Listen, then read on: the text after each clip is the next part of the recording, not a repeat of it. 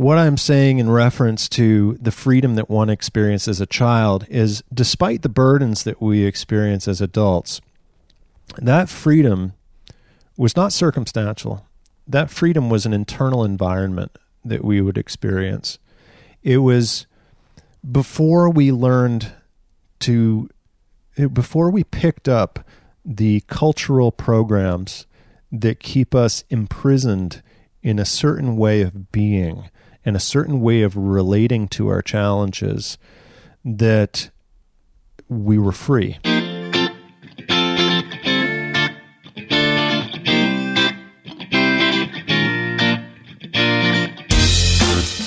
I'm Andy Petranek, the co founder of the Whole Life Challenge, the inspirational game that helps thousands of people around the globe take action each day to improve their health, fitness, and well being.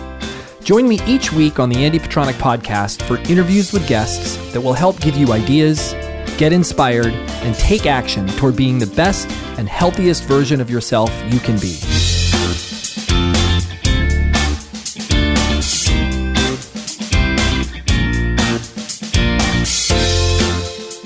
Welcome, welcome, welcome, everyone.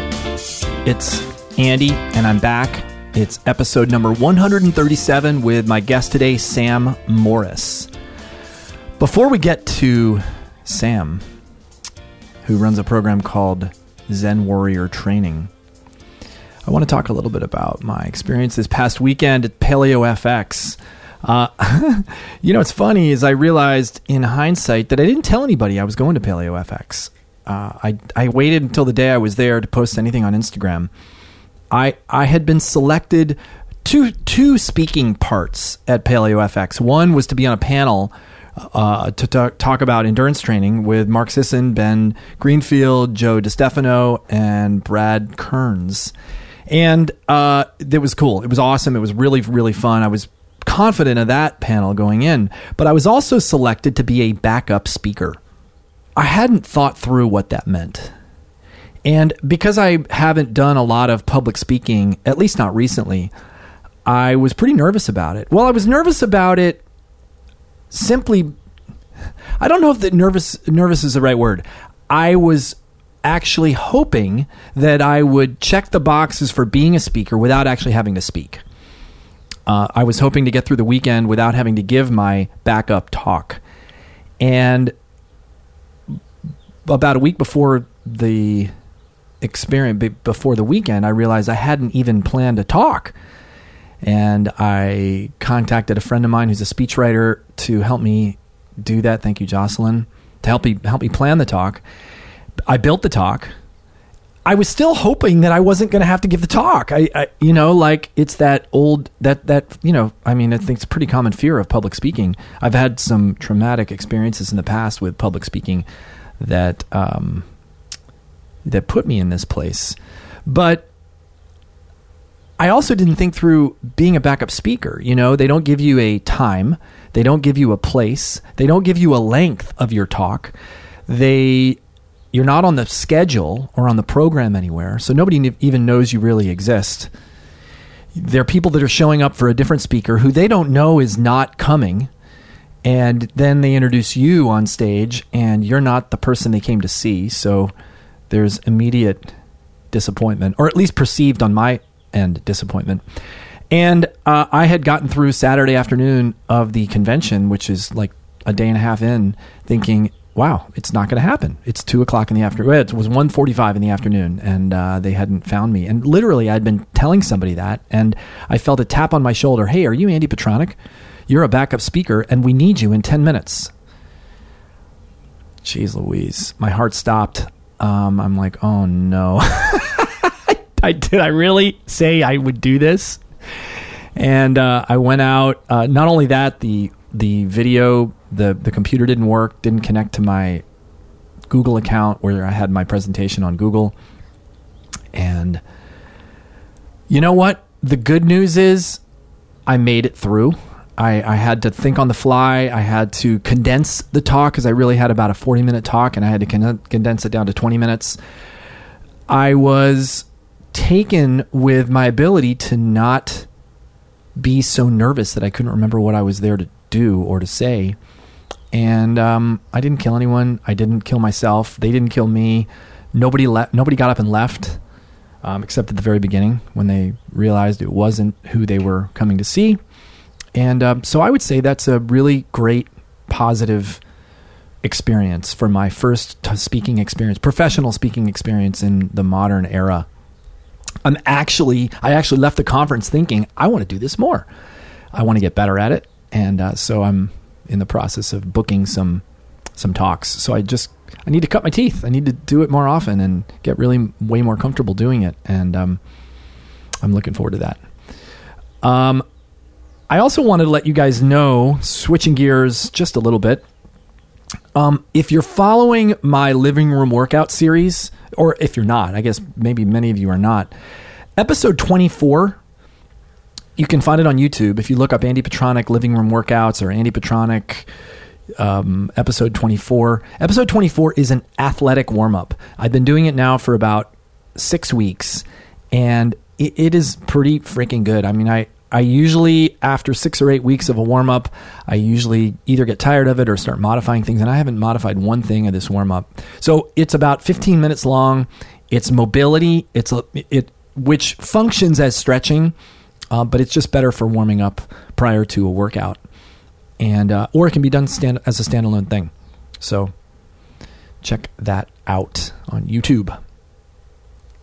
All right. Uh, as you know, I've been limiting myself on my rambling at the beginning of a podcast. So I'm looking at my timer and looking and seeing I've got not a lot of time left. So my guest today is Sam Morris. He runs a company and a coaching program called Zen Warrior Training. And you know, the first thing, first things first, he's a para, he's a paraplegic. I was going to say quadriplegic. He's a paraplegic, and boy, his story. He was he was in an automobile accident, uh, drunk driver, and he was the only one injured. And that was the only thing that happened to him was this paralysis, a, a kind of explosion of his of his T12 vertebrae. But really, the thing that I w- one of the most valuable parts of the conversation is his description of this existential crisis followed by a complete spiritual experience that included separating from who he saw himself as an in, in ego and in kind of a normal self and connecting to his authentic self. Almost like an out of body experience, but he was very much in his body.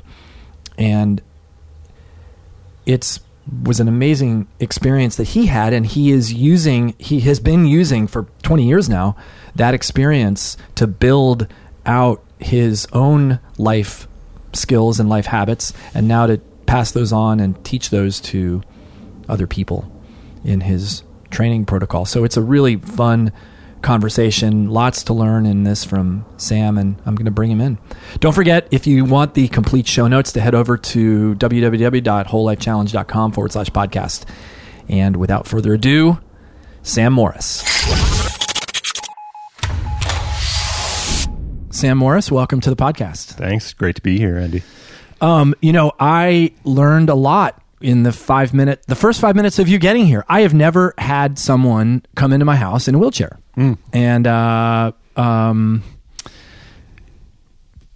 I didn't know what questions to ask. I did all I could think about was is the furniture far enough apart for you to wheel the wheelchair through. I wasn't thinking about steps. You asked me before we came, and I'm like, oh my god, there's yeah, there's steps here and there's steps there, and can we get it up? Can we get you up the steps? And Sure. and then you came in the house. I'm like, you know, I mean, but it, but you made it seem very easy. But I, but well, I've been at it for the past uh, close to 19 years. So um, I was injured when I was 24 years old. So I'm catching up on half of my life in a wheelchair. So I know which right. questions to ask before going to new places. And A- uh, absolutely right. Yeah, generally speaking, it's not that big of a deal, especially here in Los Angeles, because it's such a new city. So much of the construction is so new uh, that places are, generally speaking, most public places are ADA compliant, Right. and a lot of the new homes are uh, single story, and uh, they don't have to have a lot of steps the way that you find, say, in New England. uh, where you know you have to build your house up to prevent it from getting um, you know snowed in or whatever. Here, there's just a couple of steps into most places, and so it's pretty navigable.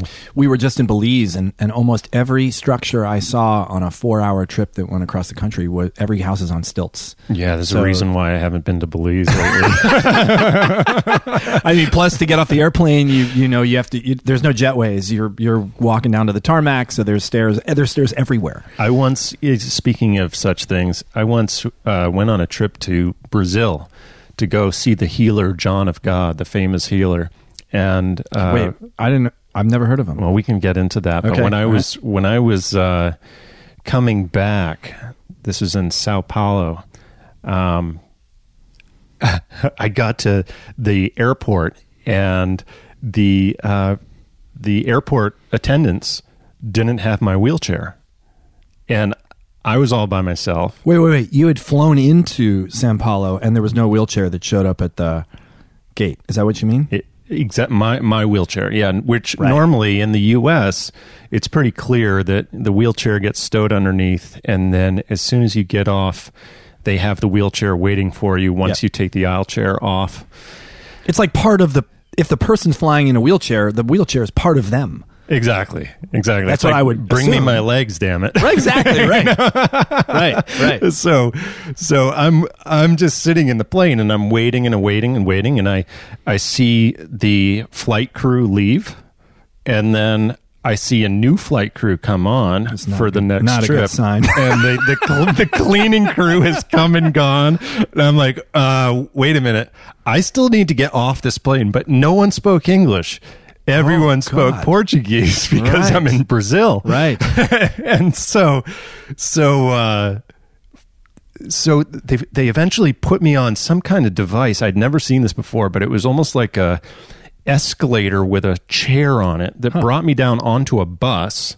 And then they brought the bus. The bus brought me to the airport. And then they just like left me on this bench. And I'm looking around and still no one who speaks English and I'm starting to really panic Right. because I have no wheelchair and no way to find it and I can't go anywhere Right. until I find my wheelchair. And they, they didn't offer one of their wheelchairs. There were no. There was just no wheelchairs. there was just no wheelchairs. right. So Oh, finally, I spoke to someone who spoke enough English, and um, and I realized that they could help to connect me with the American Airlines terminal. And I knew that if it was American Airlines, they were going to have to speak have someone who spoke English. Right. Uh, so I went to the to the uh, ticketing area and uh, asked them. I said, "Hey, where's my wheelchair?" They they they. I think they did end up taking me in a in a airport wheelchair to get down to the to the ticketing area. And I said, "Where the hell is my wheelchair?" And they said, "Oh, it's uh, waiting for you at the gate of your connecting flight." Like, why would it be waiting at the gate of my How am I gonna get connecting from- flight? Yeah, right. Like, Right. What the hell? Right. So I ended up missing my flight, but um, managing to get another one. But that was a scary couple hours. Right. You know, I imagine. Yeah. Yeah. You're right. It's Yeah. like where are my legs? Like Where are how my do I- legs? it's something that you know I take for granted. Mm-hmm. I my ability to locomote. You know, it's not Sure. uh I couldn't even begin to imagine what that's like. yeah, yeah. Well, I couldn't either before it all happened. But uh, Well, what you know, let's let's get into it. Sure. What what uh, what happened? Why are you in a wheelchair? And why are you know like you're here because of my introduction to you from my friend Clark. Um, your story is incredibly powerful, and so uh, I'd love to let's get into it. Absolutely. So, back in November of 1999, well, this, let's go back to the summer of 1999. I was an avid outdoorsman. My uh, career tra- trajectory revolved around outdoor leadership. I was a uh, NOLS graduate, National Outdoor Leadership School, and uh, I at the time was leading bicycling tours. I was a avid snowboarder, skier, hiker, and uh, that summer of 1999, I led a bicycling tour for nine teenagers across the U.S. It was a, about a 3,800 mile long trip, Wow. and uh, we did it all in like a little over 50 days, something like that. So we were averaging about 80 miles a day, Un- unsupported. unsupported, camping every night, cooking all our own meals. I did it the easy way. You did it the easy way, did you? yeah. we we went from Camp Pendleton uh, to DC. We had a we had a we had a uh, camper van uh, Winnebago following us, three of us, and uh, didn't need any support gear. Just that sounds ride. pretty posh. It was pretty cool. It was pretty cool. That sounds Um, good. We, yeah, we were averaging. We went. We did. We went fast. We finished in like twenty seven days, Amazing. but we had no gear. You know, so we're doing over Sure. hundred miles a day. Yeah. At one point, we we took a detour. We had to go see some people up in um up. We we let's see. We rode all the way to St. Louis, Mhm. and then we had to see some people up in Michigan, and that wasn't really part of the traverse of the country. Mhm. So we just headed due north Mhm. uh, to St. Paul, and then that's when we re- we we stayed there for like two days, and then we continued riding from St. Paul and came down through Wisconsin and down the down uh, uh, through Chicago, and um, yeah, I haven't thought about that in a long time. Mm, when was that? That was in 1992. 92. Yeah, Mhm. Mhm. it was super. I mean, I'd love to do that again. It's again. amazing experience. Super fun. Yeah, if I was to do it again, I'd do it your way.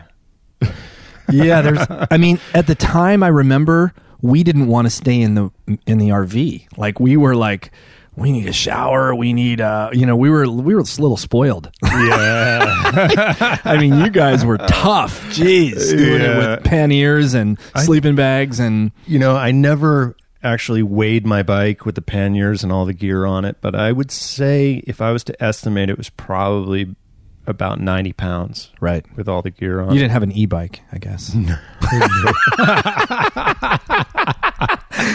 be hard to charge Yeah. 20 e-bikes every night I was amazed though. We had a girl as young as 15 on that trip. and Wow. she managed to make it through. wow Yeah, it was incredible. Where, what was your start and end point We started in Seattle, uh-huh um, and then we. I'm not sure why we did this, but we made a little jaunt up the Olympic Peninsula, which is actually kind of going not exactly in an easterly direction. Right. But um, I, maybe it was just for the scenic part of it. And then from there, we followed the um, adventure cycling route, which goes across Washington, Idaho, Montana, down through Colorado. It makes it as far south as Pueblo before heading east through Kansas and Missouri, et cetera, et cetera. So you ended Yeah. up in the same place through Kansas and Missouri that we were, Yeah. but we started off in California and then went up to we went through Arizona and then through Utah. Uh, well, Four You went- Corners, you did and then some- Colorado. Some desert riding. We did. We had to be very particular. You know, we were riding late at late or very very early in the morning, very very late in the you know early evening. Yeah. Um, it was hot because we did it I in bet. June June July. Oh my god. So it was oh my gosh. But I'll That tell you what, coming down into, uh, I think it was coming down into Palm Springs, was the first night. I want to say it was the first night, and we had been climbing all day, and I never really realized the hills, the coastal mountains pre Palm Springs from from Orange County, from down or Mhm. almost San Diego County, Mhm. And the downhill into the val- the desert was phenomenal. I mean, it's this Mm. twisty road, but not too twisty. It's not like Mhm. Tuna Canyon. Mhm. Um, we were doing sixty. I don't know. It was fast. I mean, our RV couldn't. We were miles ahead of the RV, That's awesome. and um, 60 miles an hour on a bicycle. and it was a really hot. fun experience. it was it was hot. It was you That's know it was really really really fun. wow. Um, yeah, I never never really been on a road like that since. Yeah. I don't even really remember what road it was, but it's very cool. Cool. Cool. Yeah, so we we ended up uh, in uh, at the New Jersey shore eventually. Oh, cool. Uh, so that's where we finished. But uh, yeah, so so I think we did it in 52 days, something like that. Um, it was uh, quite an adventure. Um, I I wouldn't do it again like that because we basically weren't able to really, you know, stop and enjoy ourselves along the way. Right. Um, but it was uh, it was a pretty incredible thing to go through, and um, I was 23 at the time. And after finishing, I was I actually went back to finish um, college, and um, I remember thinking, boy, after going through that, after leading a bicycling trip across the U.S., I thought, what could possibly compare? What kind of challenge could possibly compare to the one that I've just been through? Like, wh- what's the next thing that's going to happen? And Danger, only- danger, danger, Yeah, danger. Exactly. I should have. I should have been more careful with how I was thinking Right. because only uh, a little over two months later, in the beginning of November, I had just turned 24 years old, and uh, I was out celebrating a friend's birthday. We decided to go to a nearby bar, and a friend of his was driving. I didn't realize the guy was drunk, and uh, he had an old 73 Nova, and we went hauling ass down the road and he lost control of the car on a dirt road, fishtailed, went off the road, hit a tree.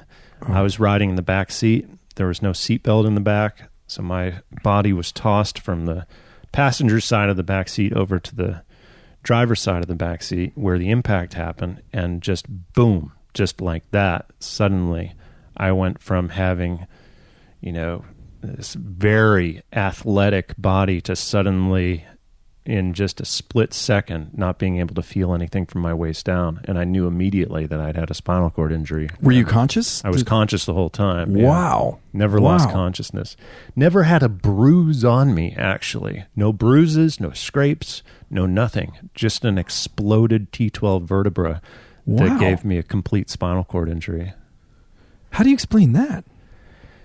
You know, interesting and ironically enough, there is a theory that a physical therapist had after I uh, was injured that it might that my bike trip may have actually contributed to the injury because one thing that happens when you cycle a lot is your back gets really tight, mm-hmm. really, really tight. And mm-hmm. so there's a, a very, there's strong evidence to support the notion that had I not done that bike trip and tightened up my back muscles like that, my back might have been more resilient to the crash and hmm. better able to handle the impact. But for whatever reason, it wasn't. And, well, it's a uh, it's a postural issue that anyone that sits at a desk, it just takes longer sitting at a desk, but it's the same posture. You know, Same it's the thing. rounded back, kyphotic curves. you're hunched hunched over. over, Yep. and you're never the opposite way. Yep. Which, um, yeah, I mean, I'm I suffer from that. I mean, I look at myself in the mirror and I and I work constantly on elevating my sternum and and doing ex- exercises that reverse the curve of my back. I go to the chiropractor because it's definitely a problem. hmm Yeah. So the moral of the that's story inter- that's is really if you're a cyclist, you're a cyclist, you might get a spinal cord injury. and you're in the back of a Chevy Nova with no seatbelt. yeah, exactly. I remember those cars, and I remember no seatbelts. Oh, yeah. and Yeah. yeah. Uh, Oh, jeez, Yeah. I mean, it was a, this thing was made to crash. right. Um, so, so that Were the- was were your uh, friends- November 9th, I guess, of 1999. Um, one of my best friends was in the passenger seat. It was his birthday that we were celebrating, and then an acquaintance of his was driving, someone he didn't know very well, and someone who I didn't know at all. And had I known this guy's character at all in advance, I never would have gotten into a car with him. Right. You know, I was just like, you know, these are 24 years old, and just kind of, not really thinking about safety as much as, uh, you know, one begins to later on in life. Right. And so it was just, uh, I thought we were just going down the street, going to go and grab a beer and then come back and go to bed. And it just turned out very different. Were they injured in their crash? No, Wow. no, they got out without a scratch. So no one was injured The only thing that was injured was your T12 vertebrae, in the, Yep. and the car was demolished. The car was demolished. My T12 vertebra was demolished. Uh, they had to use the jaws of life to pull the roof off the car and extract me. yeah. And uh, yeah, that that was a pivotal moment, obviously, in my life. Yep. And so, uh, yeah, So did you end up then like what happens? Because if there's nothing wrong with you, do you stay in the hospital? Do you I'm I'm I'm guessing they take you because they want to check you out. Did you get a concussion? Did you when you're in that traumatic of, of a crash? Well, no, absolutely. I mean, uh, when you have a spinal cord injury, obviously you're going to need to be hospitalized for a while. Um, uh, I had to go through a spinal fusion surgery the next Uh. day, and then uh, I spent the first week in, I guess it wasn't intensive care, but it was close to it, uh, just because of the fact that I'd had such a serious injury, and uh, they had me on morphine that entire time, and uh, friends and family would come and go, and I actually thought that I was dealing with the situation pretty well. I thought, wow, okay, you know, wow, I seem to be really resilient. I'm, I'm okay. Uh, you know, Mhm. seem all right. You hadn't And- fallen apart. I hadn't Up- fallen up apart, or at least I thought Right. so. And then uh, a week went by, and the following day they were going to send me to rehab. And uh, so I was going to leave that hospital and I was going to go to a rehabilitation hospital. And before sending me to rehab, they took me off the morphine. Suddenly, I realized that I wasn't doing as okay as I thought I was. I uh, it suddenly hit me. You know, I was just numb to my experience the whole time. I was happy as hell. You know, being a spinal cord injured person for a Right. while, not realizing the power of morphine. More than just the physical numbing of the Oh, pain. yeah, the the mental, the psychological was far more uh, significant than the physical numbing of pain. Right. Um, so when they took me off morphine, which was rather sudden, I mean they they must have weaned me off, but still it was only over the course of a day. And uh, the night before leaving for rehab, I had an absolute existential crisis. I mean, beyond any kind of panic attack that you can possibly imagine. I thought, I'm not afraid to die. I'm afraid to live. I can't imagine living with paralysis. I mean, I just lost not only my ability to walk, I had lost my bladder sensation and control, my bowel sensation and control. I'd lost my sexual function. It was all gone. Everything from my navel down was gone. And uh, I had a, a panic attack that was so severe that if I if I had had a sharp object around, I don't know if I'd still be here today. Uh, But I fortunately didn't. And the only thing I could think to do was just to breathe as deeply as I could. Were people around when this was going on? I had a roommate in the hospital bed next to me, but that almost made it worse because he had um, been accosted uh, getting uh, money out of an ATM machine and had someone had uh, hit him over the neck with a bat or something like that, and he had had a spinal cord injury himself, but he was he managed to come through. He had been in the hospital for a few weeks and they had done a surgery on him and he was walking again and he was he was just full of optimism for me. He was like Right. everything's going to be great. I swear. This surgeon because the same surgeon worked on both of us. He said this surgeon's great. I'm fine now. And so I'm lying there in this bed with absolutely zero sensation from my navel down going I'm not so sure everything is going to be fine. Right. You know, so his optimism was actually almost a, just an annoyance and almost made it worse. Yep. So I kind of lay there like a zombie, um, you know, experiencing this existential crisis. And uh, I started thinking about a conversation that I had had while I was still on morphine with the person who co led the bike trip with me. And we had started to talk about yoga because I had started practicing yoga at the time uh, before my injury happened. And And I started thinking about that conversation. I was like, what was I doing just talking about yoga? And now I'm in this situation. And oh my God, what the hell am I going to do now? And just, you know, terrified. And a thought occurred to me.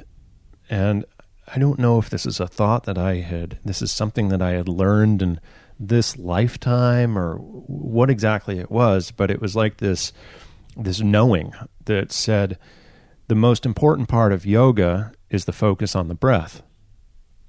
I was like, okay, all right. Well, I guess I can still breathe. So I had this hard shell plastic cast that kind of looked like a stormtrooper outfit around my torso. Mm-hmm. And it was restricting my breath, but I could still breathe, obviously. And so I started to take these deep breaths. And a few minutes went by. And for a while, it just kind of, you know, the anxiety just became worse and worse. And then after a few minutes went by, something profound happened. And I had never experienced anything like that before. And I probably will never experience anything like that again. What happened was a complete shift in consciousness that is almost undescribable. I had a complete separation from the ident- my identity, from the identity of my body and the identity of the thoughts in my head. It was a complete separation and break from ego that was so profound. And I realized as I lay there that I wasn't who I thought that I was. I wasn't the body that I thought that I was. I wasn't the identity that I thought that I was.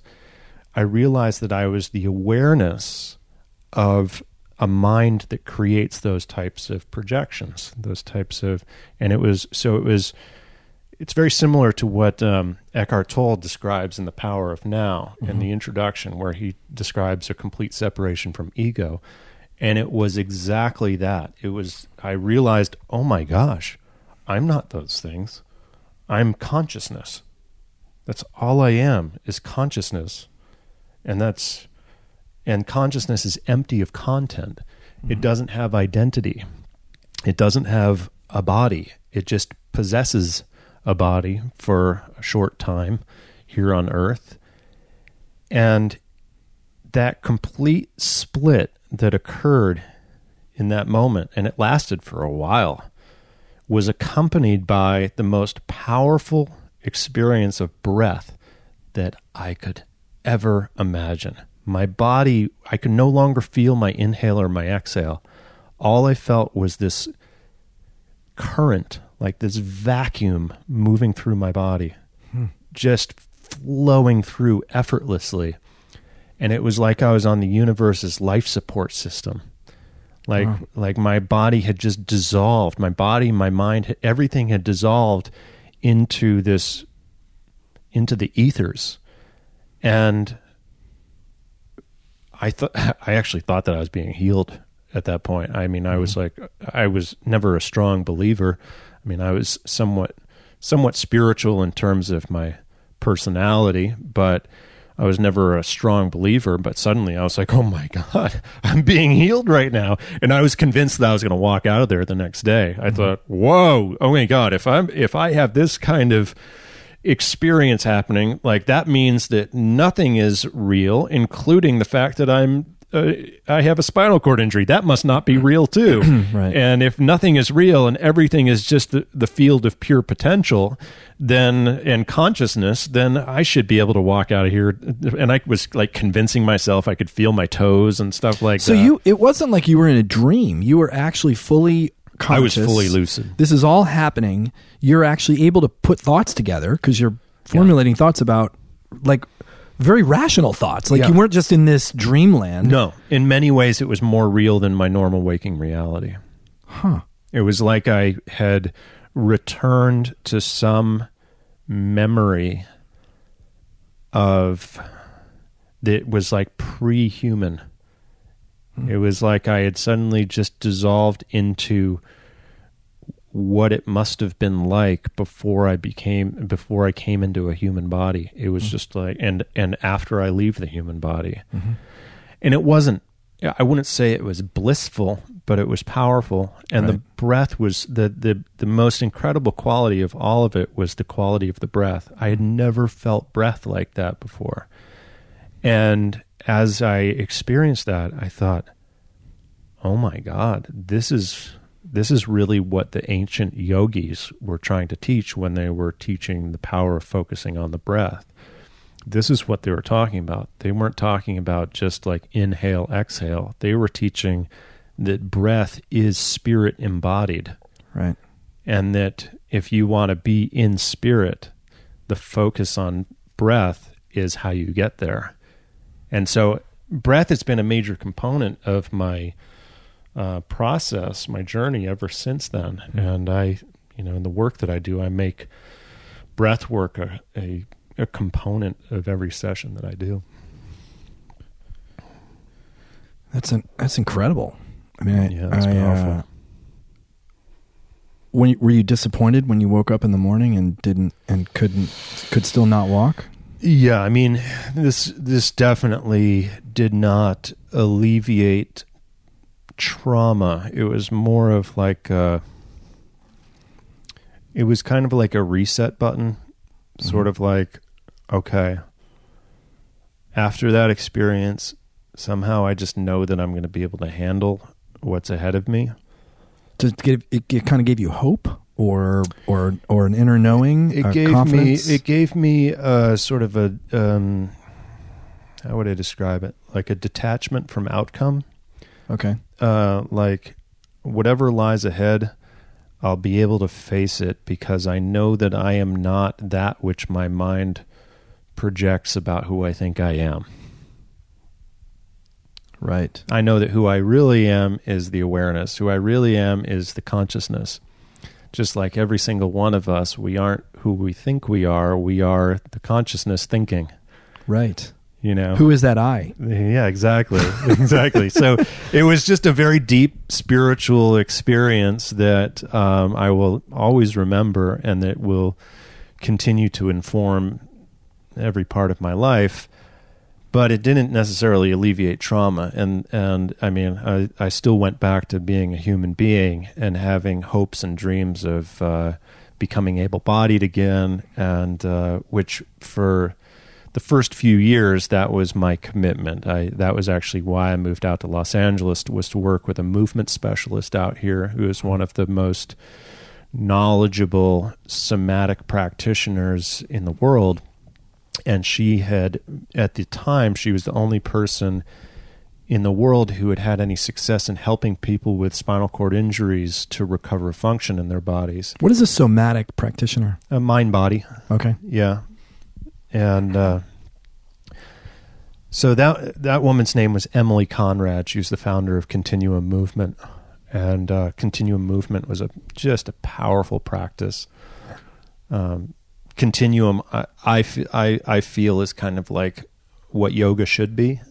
Hmm. You know, it's it's incredible. It's, it it goes so deep, and uh, so she had had some success in helping people with spinal cord injuries to recover some function. And when I found out about her, I decided that I, you know, if there was anyone who had done it, I wanted to do it, and Mhm. she was going to be my mentor as far as I was concerned. And she would definitely, she took me up on the offer, and and uh, I think to her, I became like the poster child, the person who was going to do it. I had my injury was so f- recent, and my attitude and uh, commitment so strong that she felt that anything was possible. Well, given your background, I mean, your your life up until that point, you know, being an adventure person myself, there's a mindset and a training that There you had that you couldn't help but bring with you. I mean, is absolutely,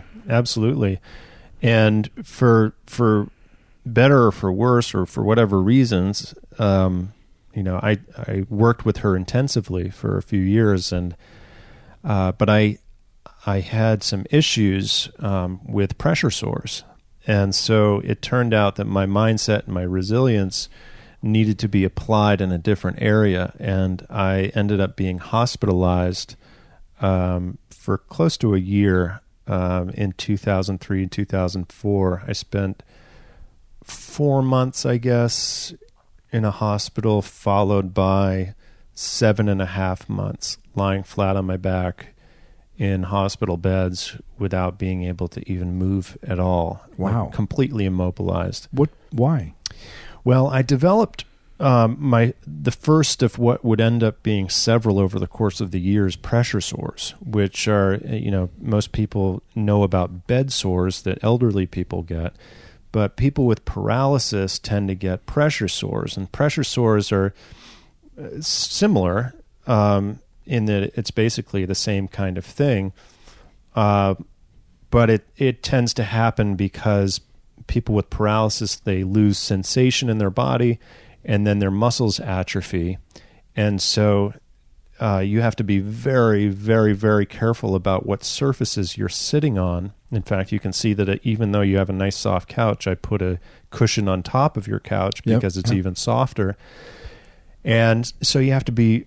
That's the the probably the biggest thing that you have to be consistently aware of is Because it affects your skin, or because it it affects, you- affects your skin. Yeah. So so um, you know the tissue on my butt is basically like the tissue on most people's elbows. Uh-huh. It's uh, there's hardly anything there. Uh-huh. So if I'm on a surface, You mean there's no because the muscles have atrophied. muscles have atrophied. So much, you've got basically and there's no sensation. So you have this very right, vulnerable area with with no feedback from your body to tell you that it hurts. So you can be developing a little blister very easily, Right. or you know something more than a blister.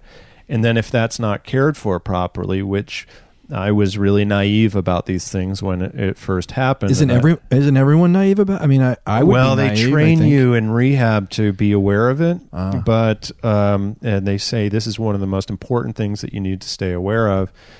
Um, but there's still this kind of naivete. Well, maybe my body should be able to heal, you know, Right. you know that Right. kind of thing. And so this sore had I had developed it back in, I guess it was the summer of 2000, and uh, I the only way that I was treating it was by putting a bandage over it, and it lasted for years. It literally lasted for like two and a half, three years. Does it not heal because you're constantly Doesn't sitting on because it? Because you're sitting on it. Exactly, right. exactly. And, and um, they make cushions now. In fact, I have one in my chair right now that alleviates all the pressure off of an area with a sore. And it still takes time for it to heal Right. um, because there's a compromised circulation and that Yep. kind of thing.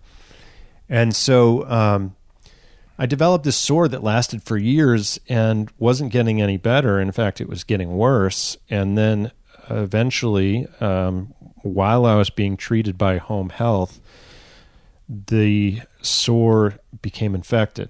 And when it became infected, it got very bad very quickly and it broke down in this really intense way. I lost a lot of the tissue that was in that area. Wow. And the only way that they could um, fix that problem was to do a surgery called a, a muscle rotational flap surgery, where they take an adjacent muscle and they they pick up the muscle and they rotate it and they sew it into the new area into the area where they need it, where the void is. Um, usually, a muscle that's uh, like a vestigial muscle, a muscle that's not really used for anything, just in case you know you recover function at some point.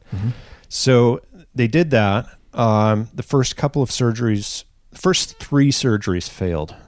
Uh, the Wow. fourth one finally took. What What does it mean to fail? Does it Uh, mean the, the sore first one, uh, the first one, the um, the scarring, the scar site ended up becoming necrotic, and so they had to uh, debride the necrosis, uh, the dead tissue, uh, which actually made them have to do a full revision to that surgery. Hmm. And then I uh, later ended up developing a hematoma uh, when I was trying to recover. Uh, and the hematoma then broke down the area as well, and I needed to have yet another surgery. So this was actually just the first of many of these types of surgeries that I had over the course of the years. Um, uh, and so most of 2003, I guess I was in the hospital from something like October, November of 2002 to February of 2003. Mhm. And then I went back on June 21st of 2003 and didn't get out of the hospital until January 31st, 2004. So I was lying Wow. immobilized the whole time. Are you on one of those beds that flips around? No, it was on a bed called a clinitron, which is kind of like a if you imagine a giant clawfoot bathtub with a sheet over the top that has sand and warm air Wow. circulating around. It feels a bit like a waterbed. Huh. Um, and it is unique in that you cannot build up pressure in that type of bed. Huh. And so they could keep me lying flat on my back with my body totally immobilized, which was required for healing. Right. Normally, these things take six to eight weeks to heal, but due to the complications that I had, it took, you know, the longest period of time, like I said, was seven and a half months uh, Wow. being in the hospital. So, so that basically derailed my uh, healing process that I was doing with continuum movement. Yeah. Um, when I got out of that, not only had my body atrophied a whole lot more, um, my inspiration had also atrophied. Right. I was like, oh my god, I I don't have it in me now to um you know to do the the work that I need to do to try to recover. I was just it was like this deep feeling of just kind of being bummed out like wow, Right. how much more is life going to take out of me? Yeah. And so it was basically everything that I could not, not only that, but I was I was in Los Angeles, didn't have any friends around here. I had never where was your really fam- Where was your family? I'm Maine, sorry. Maine. Oh, in Maine. Yeah. Okay. And they were amazing. They would come out and visit from Maine. They would fly out every Mhm. weekend. My father Wow. and mother would alternate weekends while I was in the hospital. So they were incredible, really Yeah. supportive. And they were also financially supportive while I couldn't work. But I didn't have any friends out here. I didn't really know anyone. I was Yeah. just kind of alone.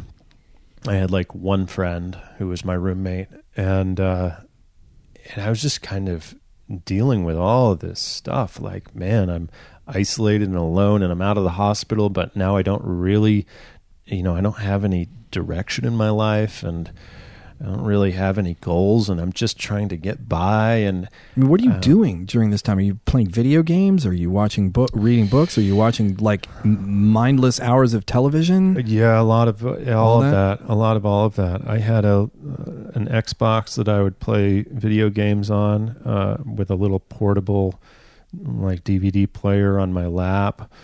Um, I would look at a lot of porn on a uh, very um, slow speed internet connection. So I would be downloading. The, there's like the hospital internet connection was Right, so bad, right. and so I would be downloading this porn. It would take like five minutes for one image to load, but I was still like looking at like tens of thousands of images. Right, it was like right, right. it was like the only way that I could get by. You know, Mm-hmm. just little little dopamine hits from the porn. Mhm. You know, I would watch a lot of really crappy daytime TV, like.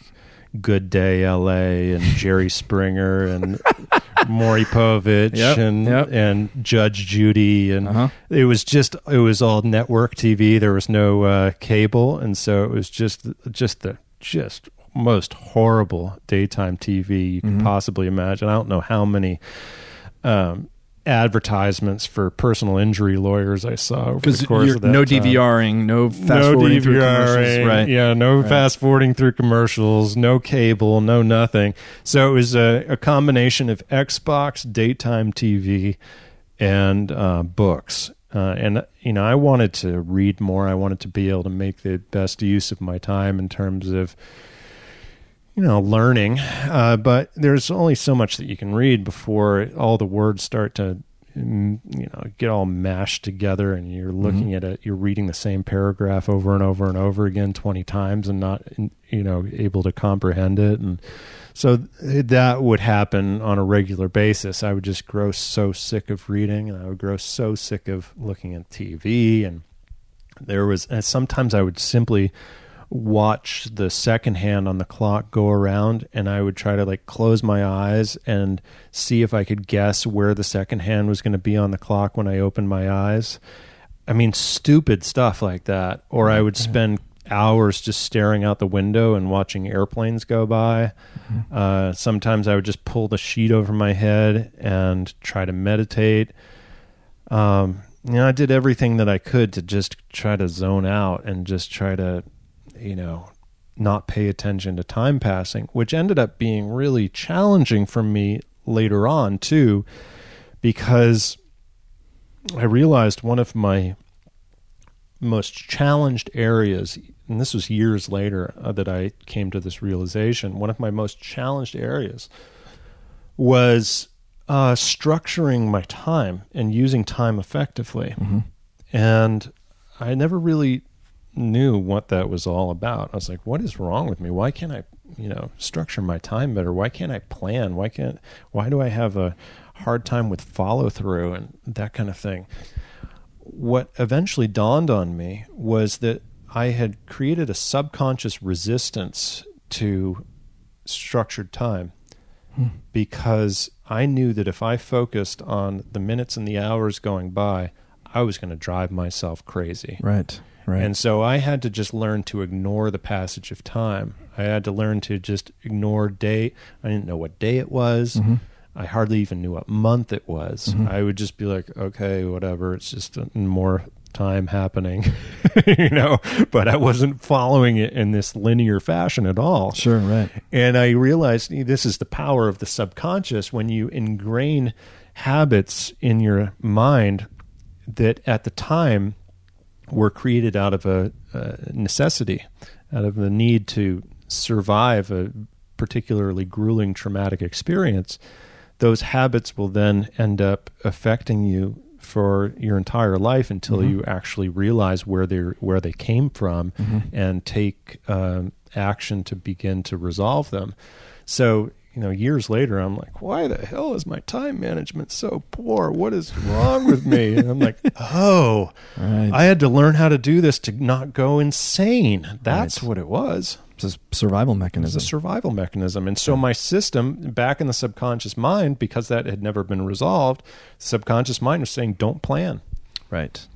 Right. Don't plan. You don't know if anything is going to happen. You don't know, you know, basically, you don't even know if you have a life. So don't plan anything. Just be here.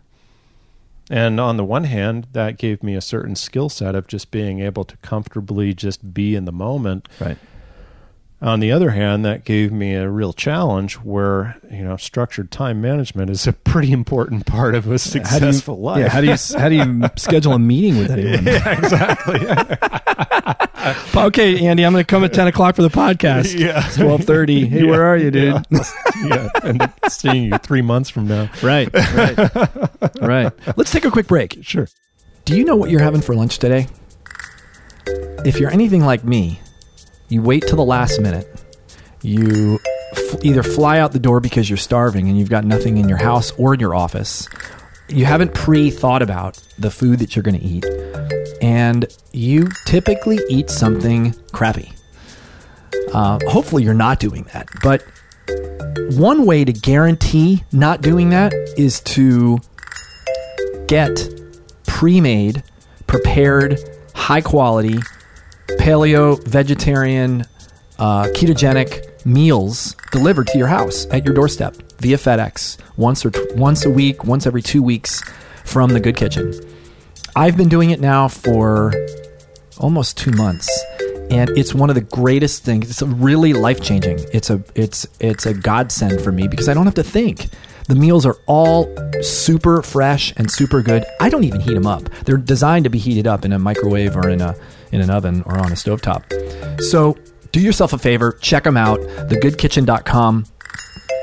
If you want 15% off your first order, use this link thegoodkitchen.com forward slash WLC. Thegoodkitchen.com forward slash WLC.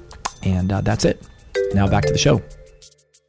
I uh I you know the only thing that I can equate it to and uh you know I was a marine and so I think about what it must was to. I went through a, a training called SERE School, which is Survival, Evasion, Resistance, and Escape Mm-hmm. for POW training, and I can Mhm. imagine it might be something like what you went through. You're you're captive. You're almost in Yeah. you're almost in jail. You're in prison. You're Yeah. you're you know those are survival strategies that you probably have in common with a lot of those folks. Yeah, yeah, yeah. I I've often compared it to uh, doing prison time, and uh, you know there were there's pluses and minuses of both. Yeah. Um, you know, the plus was that no one was accusing me of anything, and I wasn't being punished, and ex- you know, except I. I occasionally thought that the universe was punishing me for Of something. Yeah, but um, but uh, the the minus side of that was that uh, you know at least in prison you can move around, you can work out, you can, Right. You know, and this was a You have a physical. You have a physical outlet. There's a physical outlet. Yeah. Yeah. Um, so this was the the most challenging part of all of this was the fact that I couldn't move literally an inch. Like I had to just lie there, even when nurses came to take care of my, you know, my daily routine. They would have to uh, get a group of nurses and, and turn me, uh, like log roll me, Mhm. so that I wouldn't move at all. Hmm. And so uh, I could move my hands. To So you mean you your must you you wouldn't when because you, are moving because they're moving you, but you couldn't initiate. yeah. So I couldn't initiate the movement exactly. They Right. they they could initiate the movement as long as they made sure everything was stabilized. Like if I had initiated a movement, I might have, you know, Yeah. disturbed the surgery from healing. Right. But when they would log roll me, they would keep me all in the same position. I would just be getting rolled. right. So, uh, so that was uh, that was definitely the most challenging part about it. Just Huh. being just stuck with nowhere to go, nowhere to move. I mean, movement is you never realize how much movement is a critical part of life. I mean, the the movement of our minds requires the movement of our bodies Yeah.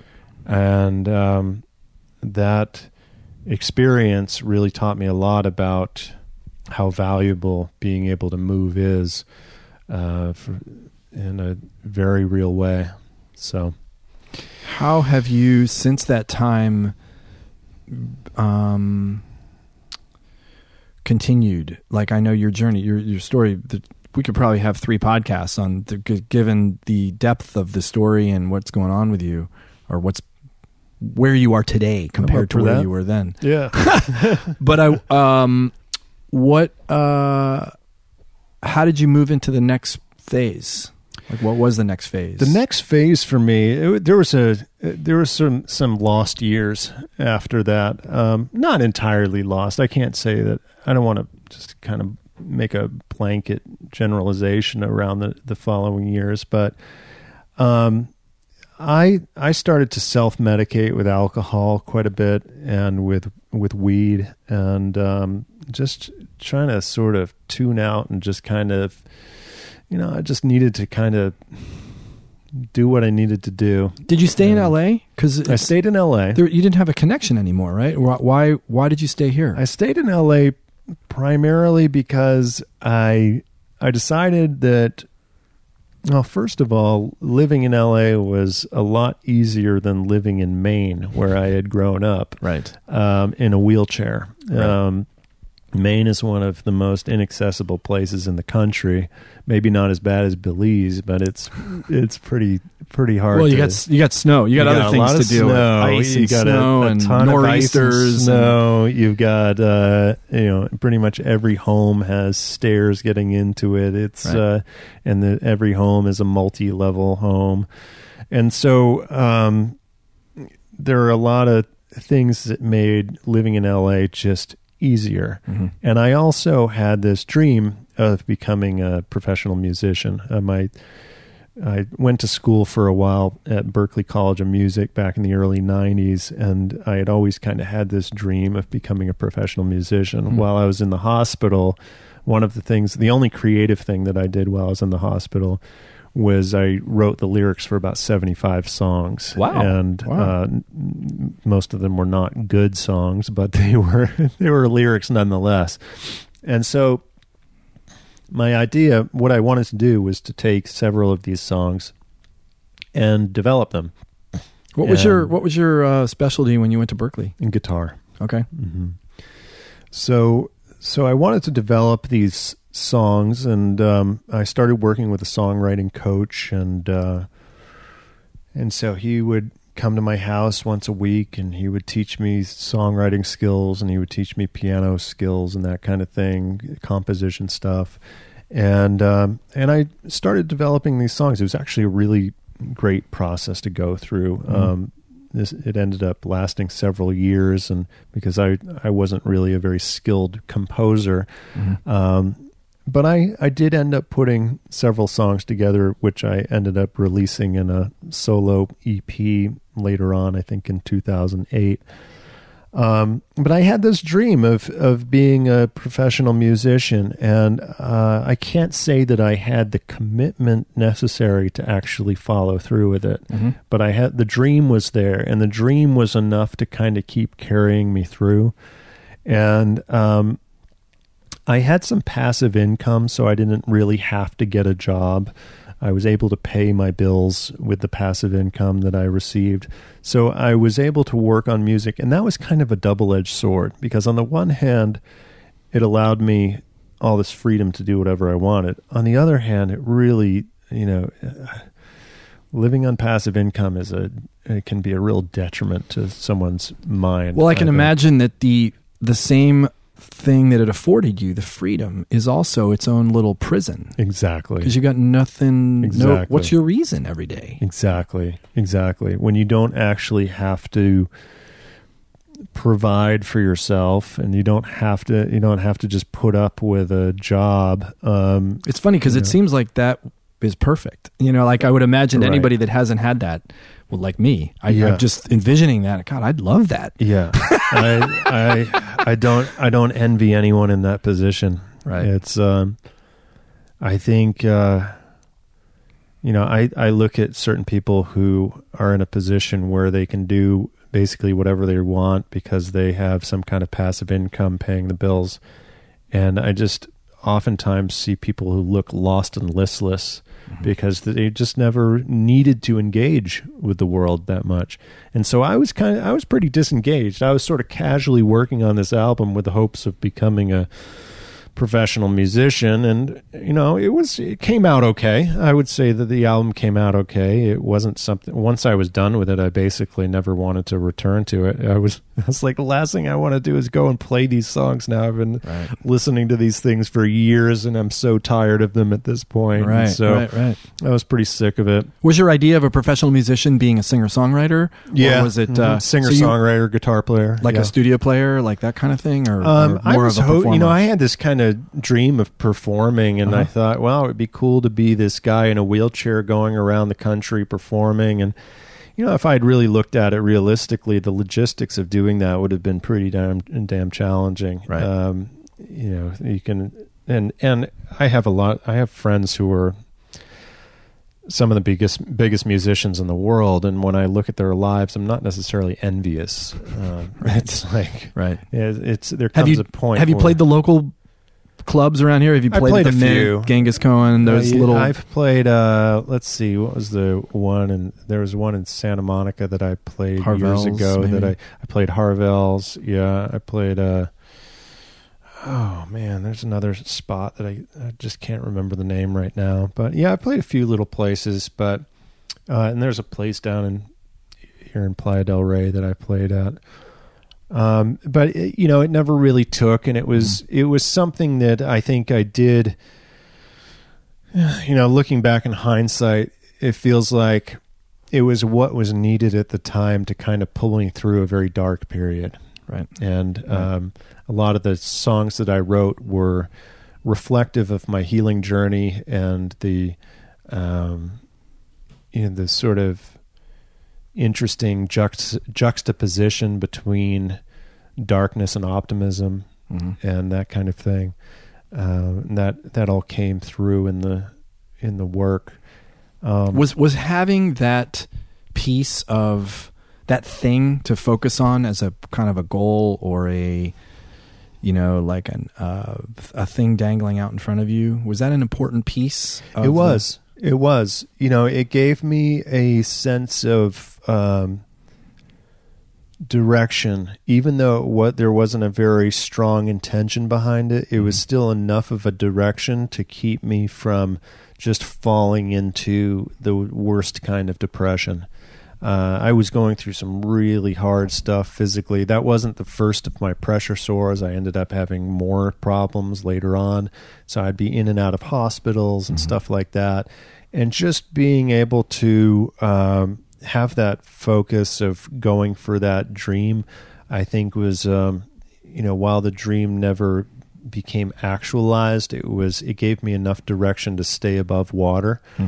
Um, and, and to cope with the depression that was there. Uh, so combination of um, you know the self medicating and the dream, you know, in certain ways it helped to pull me through. You know, Right. um, and Right. I was also uh, for a while I was working out and riding my hand cycle out on the bike path uh, Mhm. every day, and so I was staying fit enough that I could. Um, that I had enough vitality in general to bring to my life, and uh, that helped to offset the depression as well. Mhm.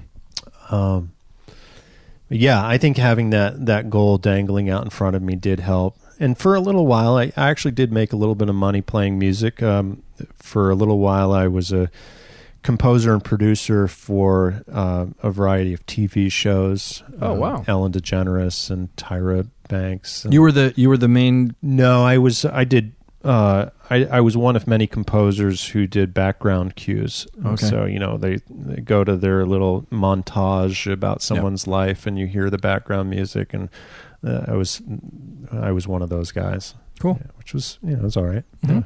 so you had a you had a whole Pro Tools set up and a little studio Yeah, I had a little home studio, and I would also work at a friend's home studio as well. right Mm-hmm. Mm-hmm. So uh, music, I mean, that's something we. I remember we talked about. It, we we share in common. Um, uh, you know, you see my guitar sitting there. I I, Yeah. uh, I continue to struggle with. Uh, well, not struggle. I I enjoy it, but I don't have any commitment to really getting better because I just I just strum it while I'm watching TV. I noticed. I noticed that your um, your book there is still a Mel Bay's Modern Guitar Method Grade One. So I, I haven't made it past like page ten. I don't think because I don't I don't go through books. I mean, yeah, no, that I'm was the my same way. that was my previous I'm the same way. that was my previous life. You Yeah. know, when I was learning to play the trumpet, I was that's all I did was Yeah. books, and Yeah. I worked my way through every freaking book and It's a lot harder orchestral excerpts, guitar. and yeah, and uh, now it's it's just more of a fun thing. But I I don't have much of a commitment. yeah. You know that that was eventually what um what made me need to discontinue my Berklee College of Music career was the fact that I was such a poor sight reader, Oh wow, and uh, I just never learned. I'd Right, always learned by sight and ear, and so I from age 11 to 18 you know before i went to berklee i was I never sat down and learned how to sight read and so that ended Yeah, up you could being play a big any- handicap you could play anything, but not if it, if you were looking at it to try to. anything would be maybe a little bit too broad a term but i could play a lot Yeah, right, Yeah. right. Which is a great skill in and of itself. I'd sure. love to have that skill on the guitar. yeah Um, Yeah. but uh, i was like i was always good enough I was the opposite. uh, yeah I was the opposite. uh-huh All I Uh-huh. did was know book music, and I could sight read.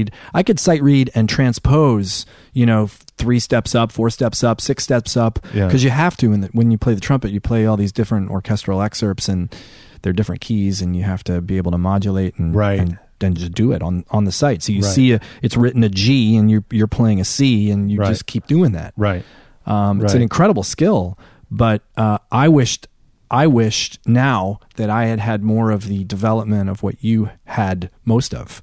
well maybe Um, we can so- trade i could take some of your skills you can take some of mine We need that machine they use in the Matrix. to, yeah, like, you know, exactly. yeah, that's what I've often w- wished for in terms of music. absolutely. Yeah. Yeah. Um, well, yeah, that's. Um, I was going to say the. Uh, I remember you telling the part of the story that w- the experience you had um, the confidence that that gave you around not giving up. But I, there's so many opportunities. It feels like in the story you've told so far that you had to give to to give up. Oh yeah, day by day, moment by moment. How did you? How did you deal with that? When- when- How did you keep going in Yeah. the face of that? Yeah, well, it's a great question. Um, you know, I think I I could kind of project myself ahead, um, following different directions. In some way, I could kind of see, okay, if I give up, this is what the future holds for me. If I don't give up, this is maybe what the future holds. And so I think a lot of it was just a sort of a practical orientation around um, you can either succumb to the depression or you can keep going. And um, you can include the depression. And, and I think that that's the, the key word is including um, rather than like if I if I succumb to d- depression, I'm not including the depression. If I succumb to it, I have become it. Now, if I include the depression, then it means I I make space for myself to have the experience that I'm having.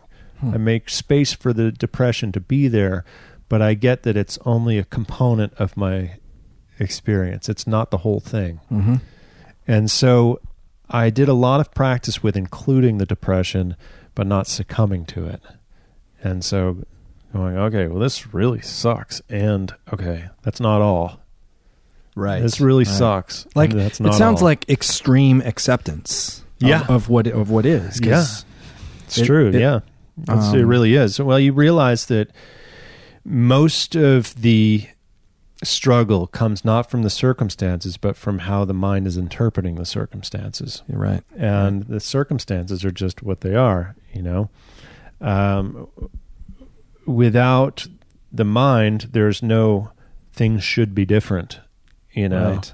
Like a Um, dog has it easier. yeah exactly exactly Dog Like- loses its leg ability. I mean, I've seen dogs. I mean, I haven't seen a lot of them, but I've seen dogs that have lost limbs and yeah they happy go lucky. They don't have. They don't seem to be having any problem at all. exactly my dogs are sitting indoors right now and they don't have any notion that anything should be different and they might not be that excited but as soon as i open the door they're going to be like hey yay and they're going to forget all about it because right. they're just you know so yeah i i was basically trying to make my mind more like a dog than a human i guess in a way um They have the they have the ability to be uniquely be in the present. Yeah. They can't be in. They don't have the brain. I, th- this is my Yeah. own. I don't know if this is actually true, Mhm. but it seems like they don't have the ability to be into the future. They can't project the future. They're right now. Here's what. It, that's why every time you come back in the door, they greet you as if it's the first time they've ever seen you. Yep, yep. And and my my, I I'm strongly convinced that our ability to be in both future and past and present is both our greatest asset and our greatest handicap, Right. Right. and it depends on how you use it. So, if if you use that productively and you look at your past as a learning experience and you don't judge it, you don't judge where you had weaknesses, and you don't judge where you were you made mistakes and you faltered, then you can learn from the experience and it can help make you a better person. And if you look at the future not from a place of concern and worry and oh, I need to be a certain way in order to be happy and that kind of thing. But you just really look at, well, what life do I really want to live? What would be the most fulfilling for me? Mm-hmm. And you focus on those goals and intentions and you, you know, just chip away at that on a regular basis. Then it's the greatest asset that you possibly can have because Mhm. you actually are able to set yourself direction and not just be a, a zombie. Um, but those same abilities to discern past, present, and future, I think, are also our greatest ha- handicap because they also contribute to judgment as well. Right. Like if you're judging your past and you're judging your present moment and you're thinking that things should be different than how they are, then you're creating the circumstances that you dislike. It's not that the circumstances are doing anything, it's how you're interpreting the circumstances that are Right. creating what you dislike. That should word is a That should word is Uh-huh. a really. I mean, is there any human being that doesn't ha- isn't hung up by that should word? Is Uh, it such, I- is it possible? I, I think I know one. my, my my mentor doesn't do should. right. Yeah, right. and that's why she's my uh, that's that's why she's my mentor. She, Mhm. There's there's only one person really that I am totally committed to studying, and that is this person because she literally doesn't do should, wow. and she doesn't do self judgment, and I can learn so much from. is she a teacher? Is she a Yeah. what? Is, what is Yeah. her name? What is? Uh, her name's Marianne Carew. Uh, she started a program called Dance Alive. She's um, she's I think she just turned 66 the other day, and she is absolutely phenomenal. She Hmm. is the most vital, excited to be alive, um, just powerful and conscious individual I have ever met. Hmm. Um, in fact, she had her brain waves tested while we were at a party uh, with one of those things like a you know a home EEG or whatever. yeah, they are. ECG. Yeah, yeah, yeah. Yep. And um, her brainwaves showed that while she was at her party, her mind was in the ty- I guess it's an alpha state, uh, this the same kind of state that yogis are in when they're in deep meditation I think it's theta. Is it theta? or maybe it's theta. I think it might be yeah. theta. Anyway, her brain waves were that of someone who has um, a lifetime of experience, like a, a deeply connected monk. wow. You know, and she was she was socializing while her brain waves were being measured, and the, the it was just off the charts Wow. because she is so present. She's just not in judgment. Yeah. She's she doesn't have any kind of voice. She doesn't have any kind of critical voice in her head. And she is that because just- of the of the amount of work she's done, or did she, it's a combination born of being that way? born that way and then doing a lot of work to really reinforce that and build upon that skill set. Right. And so every moment of every day, she's studying exactly what's going on in the moment without any kind of expectation that anything should be different. Yep. And then setting intention based on what is best for her and what is best for the whatever team she happens to be on, her family or the people that she works with or whatever, to create the most movement in their lives. And then she incorporates all of this uh, mind body movement with this as well, because it's not just, you can't gain these skills by living in the intellect. Right. You gain these skills by living in deep connection with your body and your body's intelligence. And so she's constantly working with her breath and her movement to be able to facilitate this type of presence. So I'm learning from her all the time and I'm taking what she does and I feel like I'm the, the next generation with the work that I'm doing with Zen Warrior training, bring, bringing that work out into the world to help people to break the habit of judgment and live more fulfilling lives. Hold that thought. Let's take a quick break, and um, we'll be right back. Whether you know it or not, podcasts, and more importantly, the Andy Petranek podcast, grows and thrives based on word of mouth. If you love this podcast or loved a part of this podcast and you can think of a friend that would benefit from having listened to it, please do me a favor and send them a link to the to the episode. And if you're super excited about the podcast in general, go to iTunes. You can go there and uh, you can use this link bit.ly, bit.ly forward slash Andy Petranek podcast. It'll open up in iTunes and you can leave a rating and a review. Uh, I really appreciate it. And what it does for the world is it gets the message of our guests out to more people. And that's really what we're in the business of doing changing the world. So thanks for listening, and let's get back to the show. How have you pulled what you've learned from your teacher and incorporated it into the training and practice that you're doing? Well, I like to work with people who are deeply ambitious, but who are hung up in a certain area of their lives. Because their ambition has made them successful in one area, but their lives as a whole aren't quite in balance. And they're not living as fulfilling a life as they possibly could. Mm-hmm. And what I have identified is that is entirely due to the degree to which they are mindful of their experience in all of the different areas of their lives, in every moment of their lives. The more you train yourself to be mindful of your experience while you're relating with your spouse, for example, or relating with your children, or um, the more you're taking, you're mindful of your experience when you're eating a certain food. The more you can, and it's it it might sound obsessive to someone who's not really aware of what I'm talking about. And I'm not talking about being obsessive. I'm talking about using every moment of every day, no matter where you are in life, to study the moment as a learning opportunity. Mm-hmm. What are you doing in this moment? What are you doing that is grounded in your intention for your life? And how are you doing that? And what's working and what's not working, essentially so that rather than uh, looking at and, and Zen Warrior Training is a coaching program where I incorporate disciplines like meditation and breath work to help people to connect with themselves.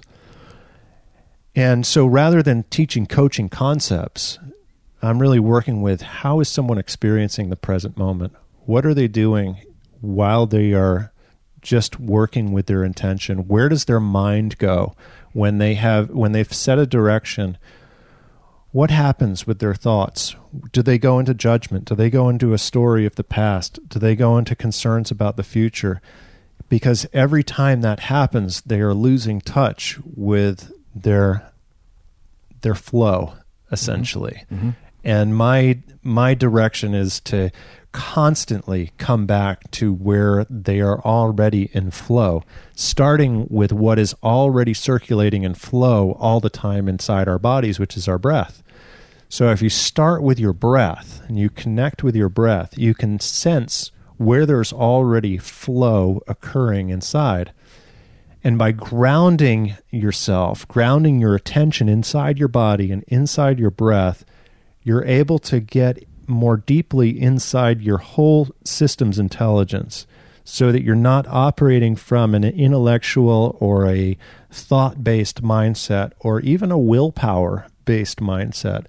I think that uh, willpower is oftentimes used as a, a crutch that isn't necessarily always very functional uh, if I just will my way through this, then you know, if I, uh, you know, I've got this thing to do at work, and I just better will my way through this. It's, it's, almost like it's almost like if I shove a little harder, this this triangular peg will fit in this square hole. I, exactly. I swear it will go in. Exactly, exactly, exactly, and that's what so many successful people are doing, and they're wearing themselves out. Right. They're wearing right. themselves thin because they're trying to use uh, a function of one's intelligence in a way that is not really effective. It's like trying to, it's yeah, it's like trying to, you know, hammer something with a screwdriver. Yeah. The nail's just not going to go in.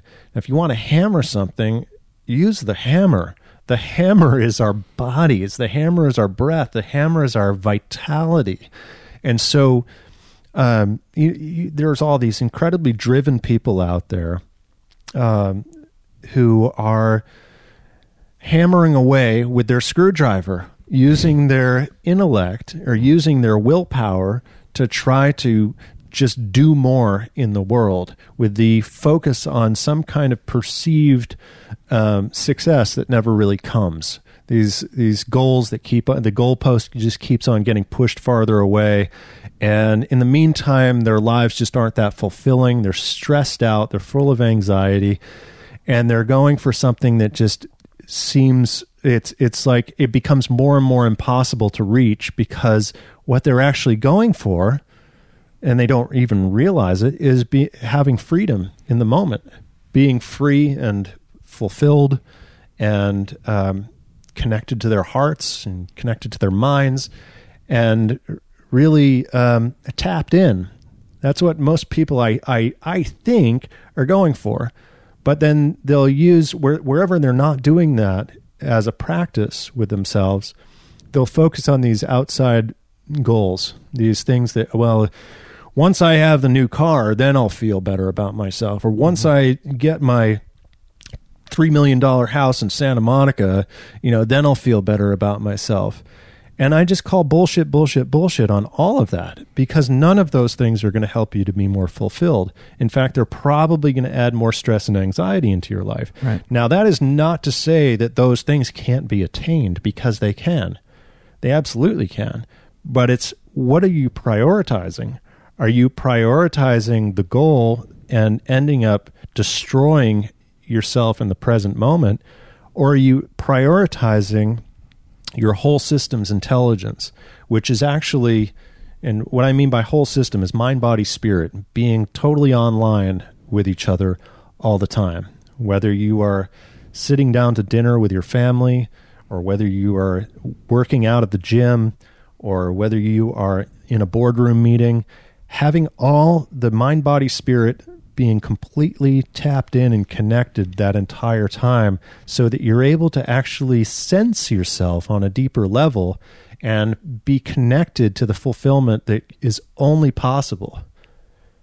To- only possible if you have those different elements online. I have so many questions. Which one do I pick? How? Okay, so for, so the first question I had was, Mm-hmm. how does one know that they're doing this? Because I, I mean, th- I guess there are probably some obvious answers. You know, they're stressed out, um, but if you don't know what you don't know, Mm-hmm. and you're you know you're working your ass off, and da da da, how would how does one does some some does, does one just wake up to it one day? So, or- so I, I think one good way of asking yourself is, do I feel as free as I did when I was a kid? Do I feel as free as I was when I was six, seven years old and I was playing ball out in the out in the park? so you're saying that's possible Oh, absolutely. because that I can hear immediately. Uh, not, I mean, I can hear both sides. I, obviously, I agree with you. Uh-huh. Yes, Yeah, it's possible. yeah. Um, but I also hear that's just ridiculous. In fact, my wife, uh, I, I use, I, we have some good. Uh, I use her as an example of because I push up against her stuff. Obviously, we're in a relationship, so Yeah. we push up against each other's stuff. Yeah. And when I say things like you just said, Mm-hmm. She's like, "You're living in Andy's world. That's Andy's world. that's not realistic for anyone in regular life, but Andy's world, okay, maybe that's possible." Right, right, right, right, right. Um, Well, uh, so so that's a great question, and I am when I say that I am in no no state of denial whatsoever about the burdens of life. You know, if anyone knows about life's burdens, it is definitely me. I've been through my fair share of life's burdens, and I know what it's like to be, you know, just have the circumstances of one's life completely take over and feel like there's absolutely no way that one could recover that sense of freedom that one had as a child. right. So I've been there. I've been to that space. I've been. I've lived for years of my life in that space. Um, I still go into that space. I mean, it's not like I have permanently transcended the ability to be uh, to to you know. I haven't permanently transcended transcended suffering, and I never will. You're You human. know, I'm a You're- human being. right, exactly. right. We all go through. Um, I mean, I just went through something recently where I had uh, nine months where I was dealing with a small pressure sore, not one that put me in the hospital, but I had to really compromise my life for that entire time. I was only able to leave my house to go to doctor's appointments, and it was really depressing, really, really challenging. So I still go through stuff, and I always will go through stuff. But what I'm saying in reference to the freedom that one experiences as a child is despite the burdens that we experience as adults, that freedom was not circumstantial. That freedom was an internal environment that we would experience. It was before we learned to, before we picked up the cultural programs that keep us imprisoned in a certain way of being and a certain way of relating to our challenges that we were free. Mm-hmm. it was not something that was unattainable as an adult, not in any way, shape, or form. It's totally obtainable. It's just we have to do a lot of work to get back there. Yep. We have to do a lot of work. We have to live in a very disciplined life. We have to live cleanly. We have to live authentically. We have to live in a way where we are consistently um, cultivating energy inside of us because as we age, you know, it's harder and harder to access that type of energy. Mm-hmm. So we have to be cultivating that energy as a regular daily discipline. It can't be ignored. It's it, the for most people the discipline required to live that kind of life is actually impossible. They're Right. going to Right. continue to be um, so burdened by the the as- various aspects of their lives that they will never recover that freedom. But for those who really want to commit to that path to to actually being able to access that freedom, it's not only possible, but then the beauty of it is that you can tap into that energy and freedom and also have the wisdom of age as well, Right. which is Right. something that you don't possess when you're a little kid. Right. So when you combine the vitality of youth with the wisdom of age, you've got a really winning combination. Yeah, when you when you're describing that, I can imagine that that to do that requires making choices. You know, some might be sacrifices, some are, you know, um, I'm sure a lot are sacrifices, like sac- changes in your life that um, you may may not have ever considered changing. Yeah, I mean, you have to really um, drop a whole set of perceived necessities and Right. adopt a whole new set of necessities. Right. um, and we are uh, we're never trained to do that. Right. You know, the the way that it goes is we kind of get onto this. Uh, you know, as we go through our early education and we you know go to college, grad school, whatever, get our first job, and you know we start to just accumulate perceived necessities Mm-hmm. and our subconscious mind doesn't know the difference between a necessity and a perceived necessity. So, uh, if we perceive a necessity at some point, our subconscious mind will hold on to that as being necessary. And even if it's not necessary, now those things that are not necessary that we perceive as necessary create a certain burden on ourselves because we, we are energetically attached Mhm. to things that we don't need to be energetically attached to. And part of the beauty of the challenge that I went through is it really forced me to look at, well, what am I actually attached to? I don't have anything here except for some crappy daytime TV. Uh, to you know, as a so so I had to let go of all attachments really Right. um, and I had to learn how to just get rid of the things that surrender to the moment and let go of the things that I thought were actually necessary for my sanity and well being. And when I did so, while it was challenging to go through the experience, there was this kind of profound insight that came in, which is that, hey, I don't really need anything. Um, I mean, I I have a nice house that I live in up in Topanga, and I you know have a job I love and so forth. But if I was to suddenly have nothing except for maybe a tent, I'd be perfectly okay. I'd actually be pretty damn good because I realize that all I really need is inside myself.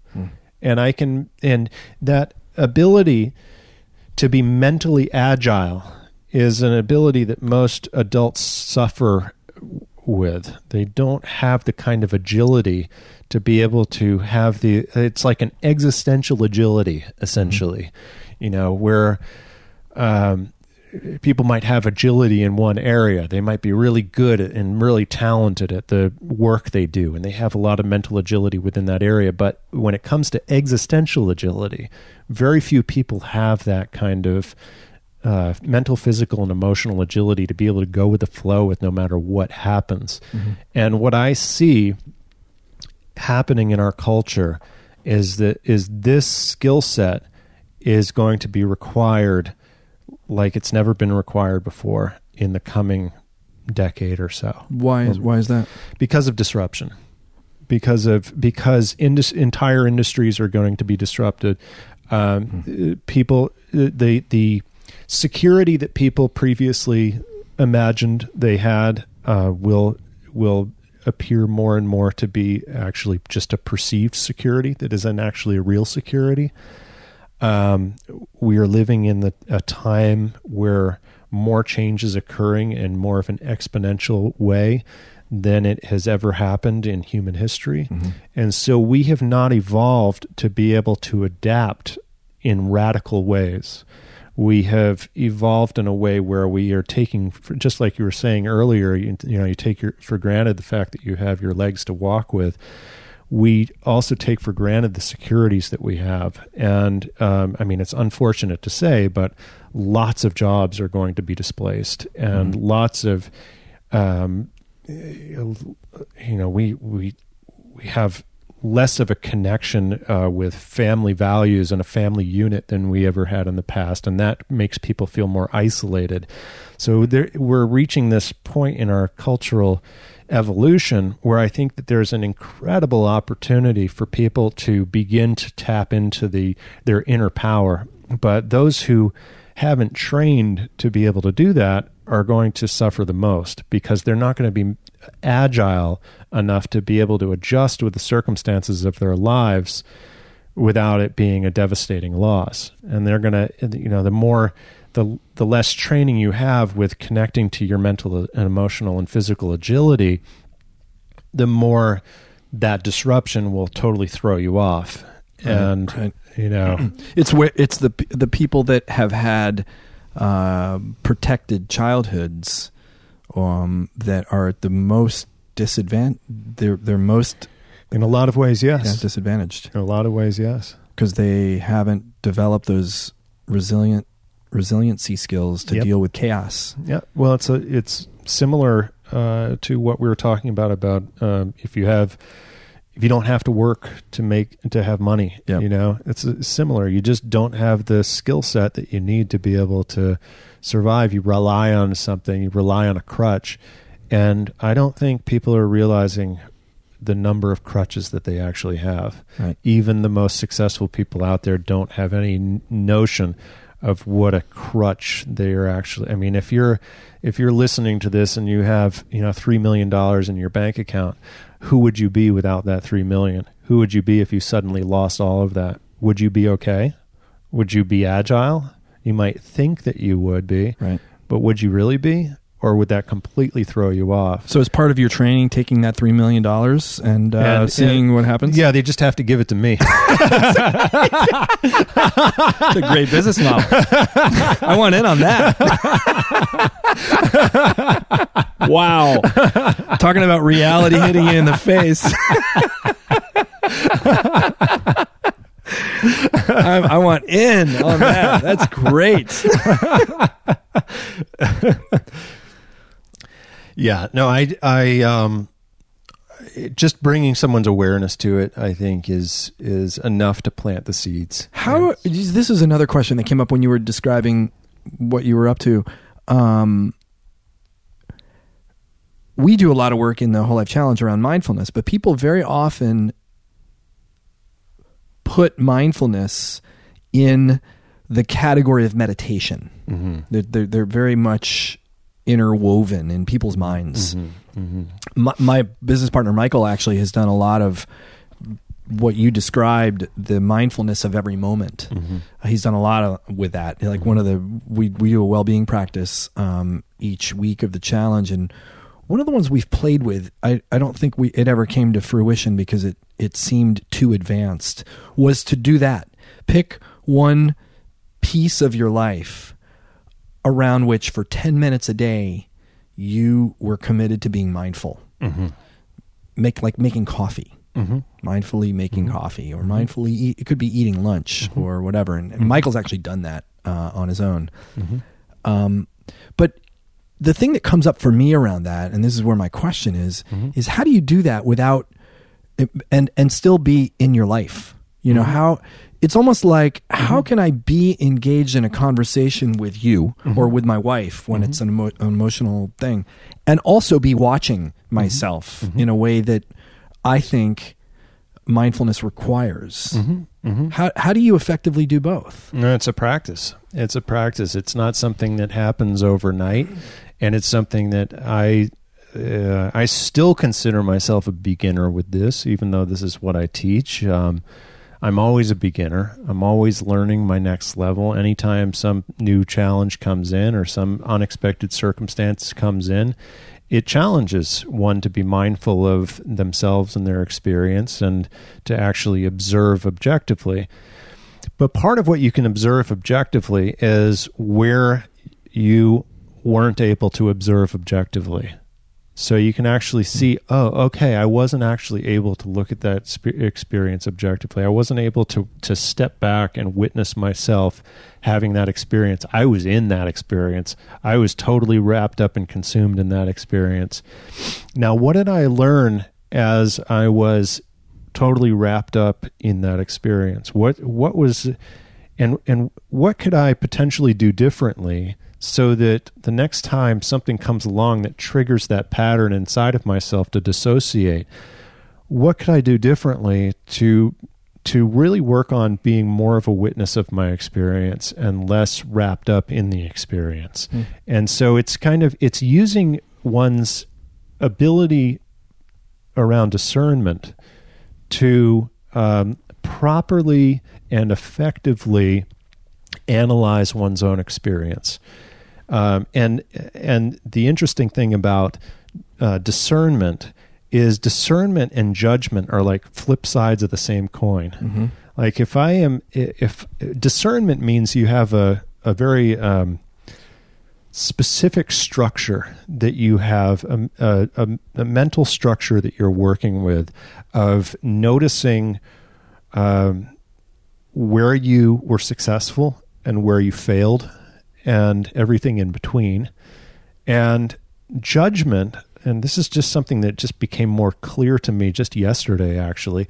Judgment is actually when there's no structure uh, in your mind of what you're actually looking at.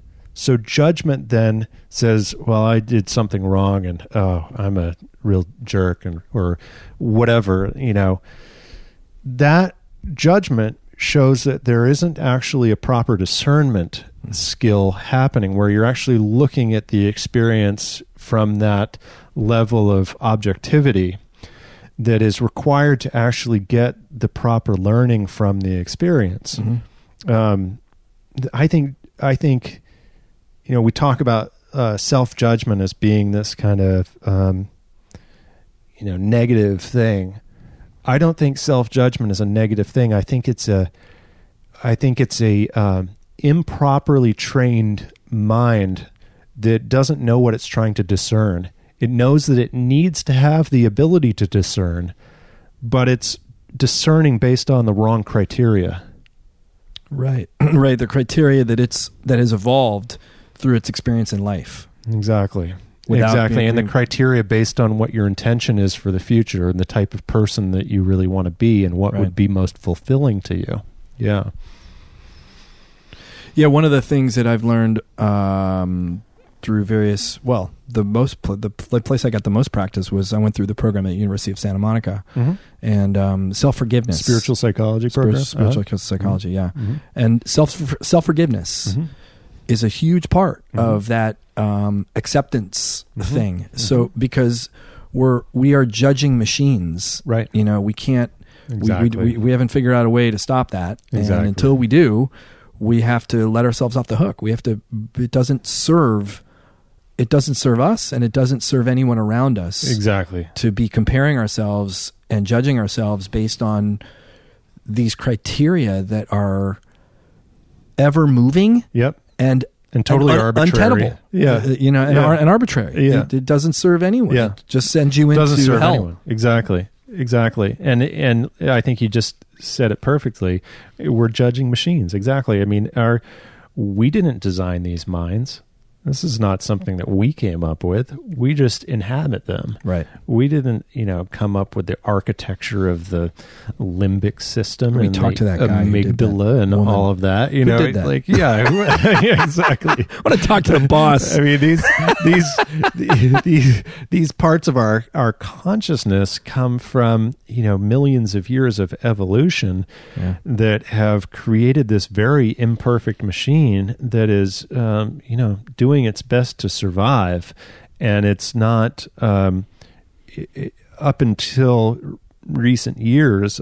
It hasn't. We haven't really been focused on how could, how do I take that mind that is based in survival and start to condition it towards looking at thriving. Mhm. And that's a very new way for the mind to begin where we have to work on it's like it's like, you know, working with a a, a barge out in the ocean and trying to turn that barge around because that barge is aimed at our survival. It's not aimed at our thriving and fulfillment.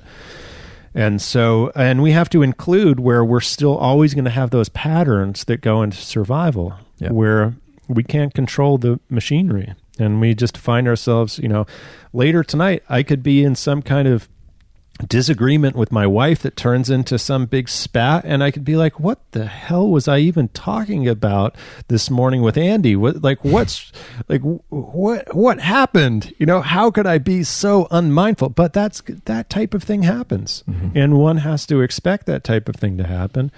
And you can't beat yourself up over it. You can just you know learn to notice it more and more and learn to to use it as an as grist for the mill for you know developing a better awareness of yourself and the people that you interact with Shifting gears just a little bit. Mhm. What? How do you take care of yourself? How do you take care? How do you make sure you stay sharp? Do you have? Um, we talked a little bit about diet when you first came in keto, Mhm. but do would you have? Um, uh, what's the word I'm thinking of? Do you have uh, habits or rituals that are that are um, un not unwavering, but you're unwilling Yeah, to committed to yeah, Yeah. 100 percent committed to like these. These are Yeah. must dos every day in order for me to stay sharp and to me for me to live the life I want to be leading. Yeah, so the the dieting is an important component of that. Um, I you know realize just as you do that dieting and mental clarity go hand in hand. So that's uh, a part of what's just a a uh, a non uh, negotiable. That's what that's, the That's word I was word. thinking of. Yeah, that's the word. non-negotiables. What are your what are a your non-negotiable? non-negotiables? So that's that's a regular thing.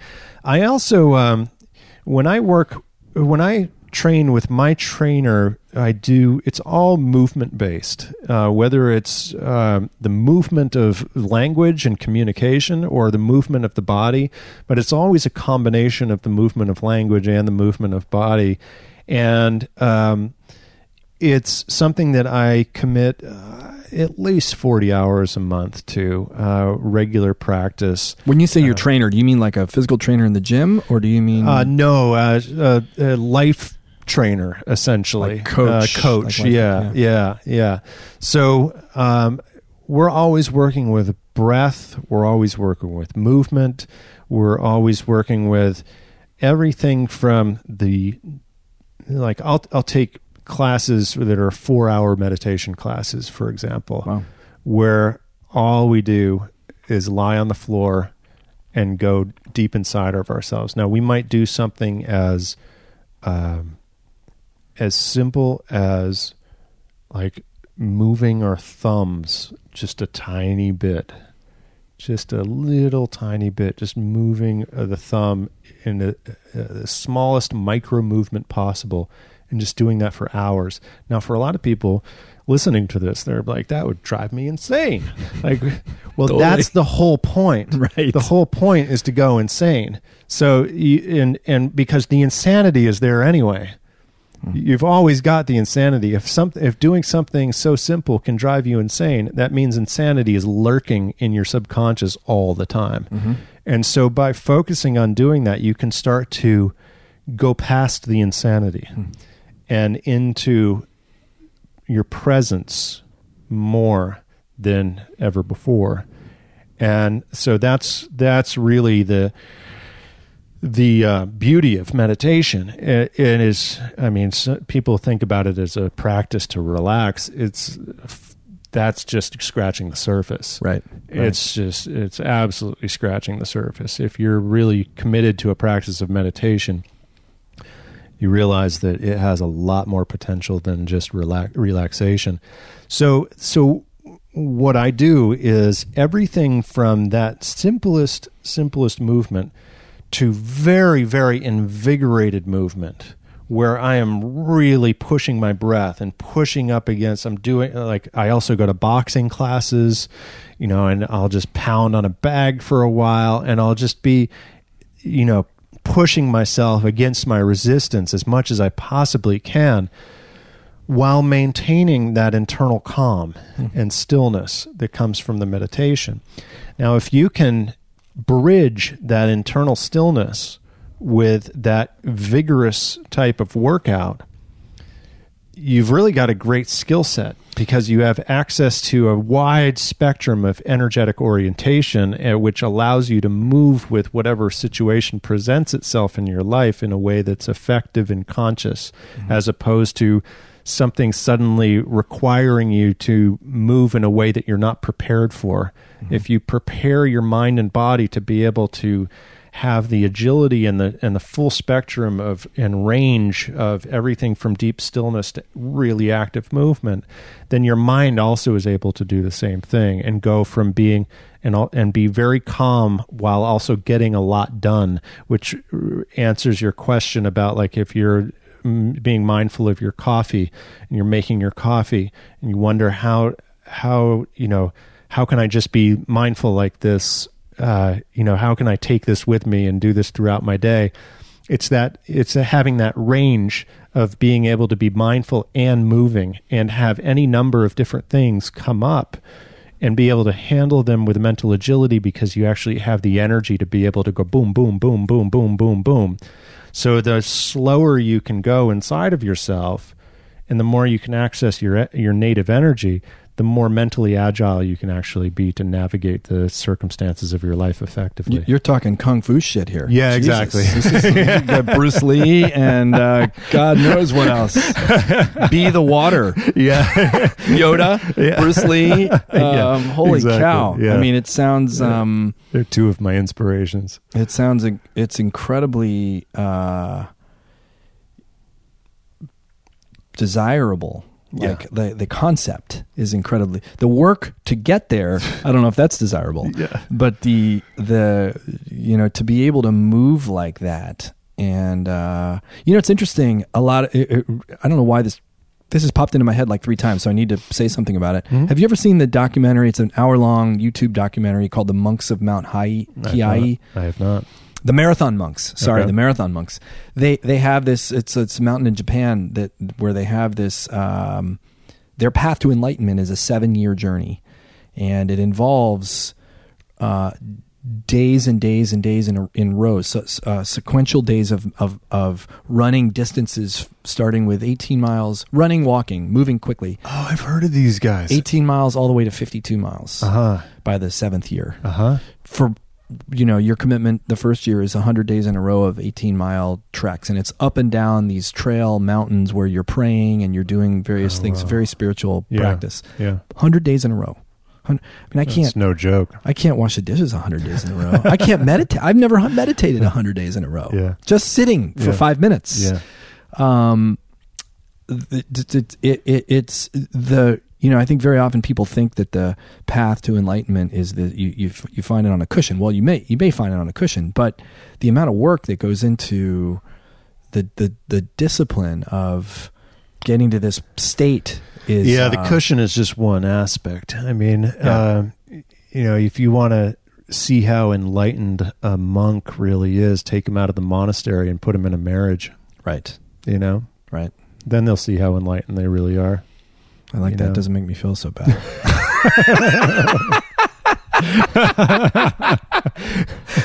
oh, thank God. I'm not failing.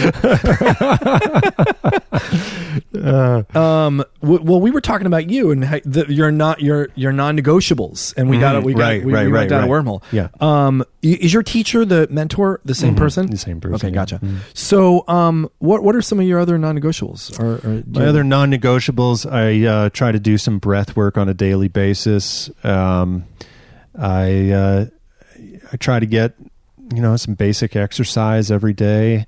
Um, an exercise for you is, you know, everything I don't really from not- boxing to yeah. dancing to you know doing a little weight training. Um, I've also got a hand cycle that oh, cool. I can oh, use. right, we talked about that. Yeah. Yeah. Um, so some kind of daily exercise, uh, eating w- as well as possible, moving my body, moving my breath, and depending on the day, it it changes. It's like it's there's a sort of a general non-negotiable in that I need to move my body and move my energy Mhm. and move my breath.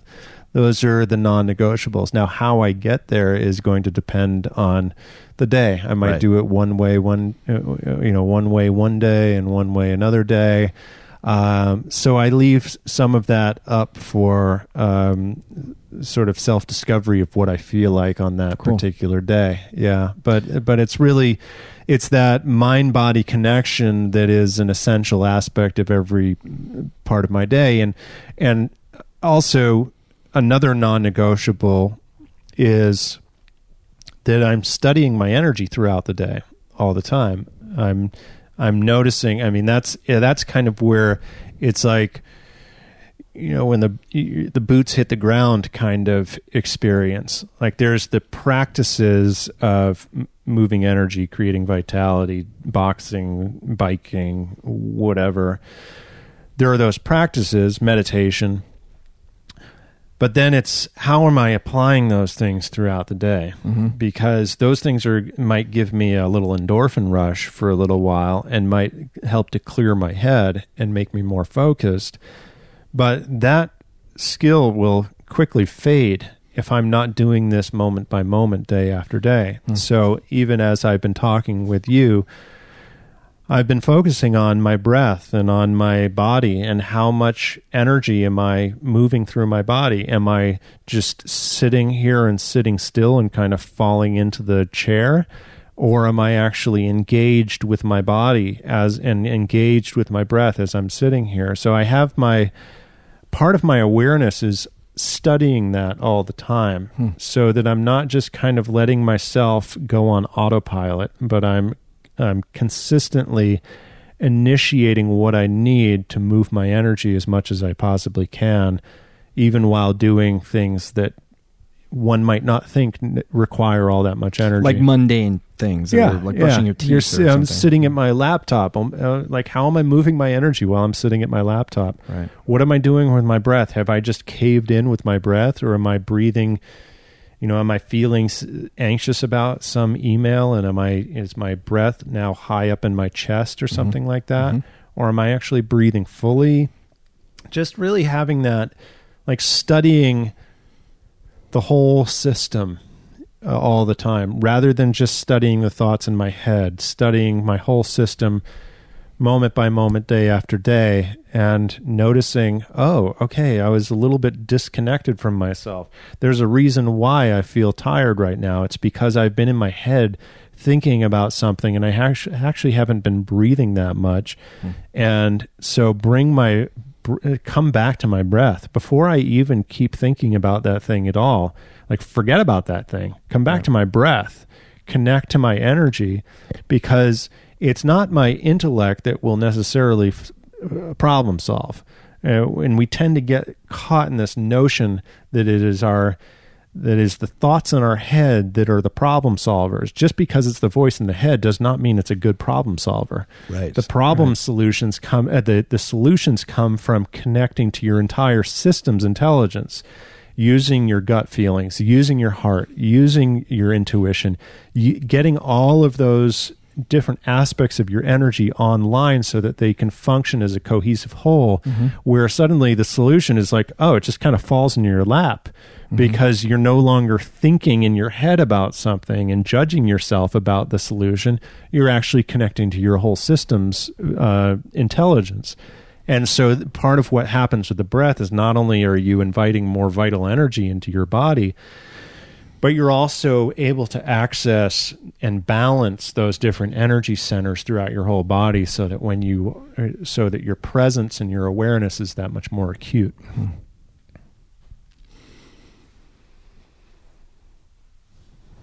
That's a lot to be processing in addition to just living your life. Um, yeah well the idea is it's kind of like um not something that is meant to sort of replace just living your life. It's like um what do they call it when you have like when you're have your iPhone going you have like your your locator thing on oh, background And background it's- it's services working or in the background Right, and it's just right. kind of locating you Mhm. wherever you Location go services, yeah. location services yeah exactly so as you do what you do and as you're as you're you know doing your stuff in your other apps and so forth you're answering your emails and you're browsing the web and you're making phone calls it's kind of just keeping track of where you are Mhm. and it's no different. Like you don't really uh, it's not something that i'm really actively thinking about Yeah. a lot of the time. It's just like well where's what's happening with my location service right now? Right. like how am i showing up?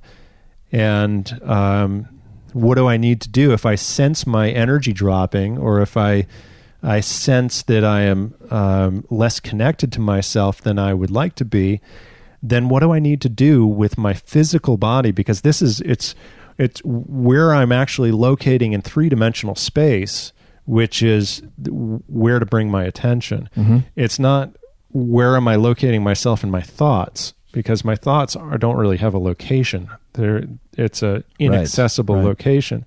So where am I locating my physical body? My physical body is always present. No matter where my mind goes, my physical body is always present. Mhm. So if I want to become more present in my mind, start with my physical body. Oh, I like that. yeah. That's cool. Yeah. Hmm. So Yeah, it's always a physical direction, which simplifies it because Right. it's not like some kind of complex, you know, thought-based algorithm of what do I need to do with myself right Yeah, now. Yeah, right. It's right. not really about what you need to do with yourself. It's just locate yourself in your body. Well, because uh, you know, I mean, in your background and my background and the adventure world, you know, whitewater kayaking or mountain biking or you know some of the some of the things that require extreme focus and full presence, you, you are in your body. You, you can't not be. Exactly.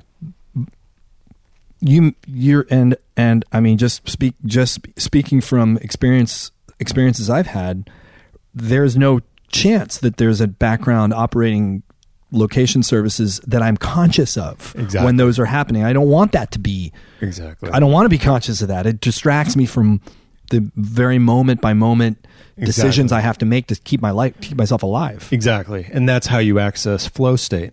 right And so, um, you know, with with uh, Csikszentmihalyi's work on on flow, which you're probably familiar with, yeah, um, he describes the flow state being accessible to those who uh, find the perfect uh, crossroads, if you could put it that way, or like a point of connection between degree of challenge and degree of skill.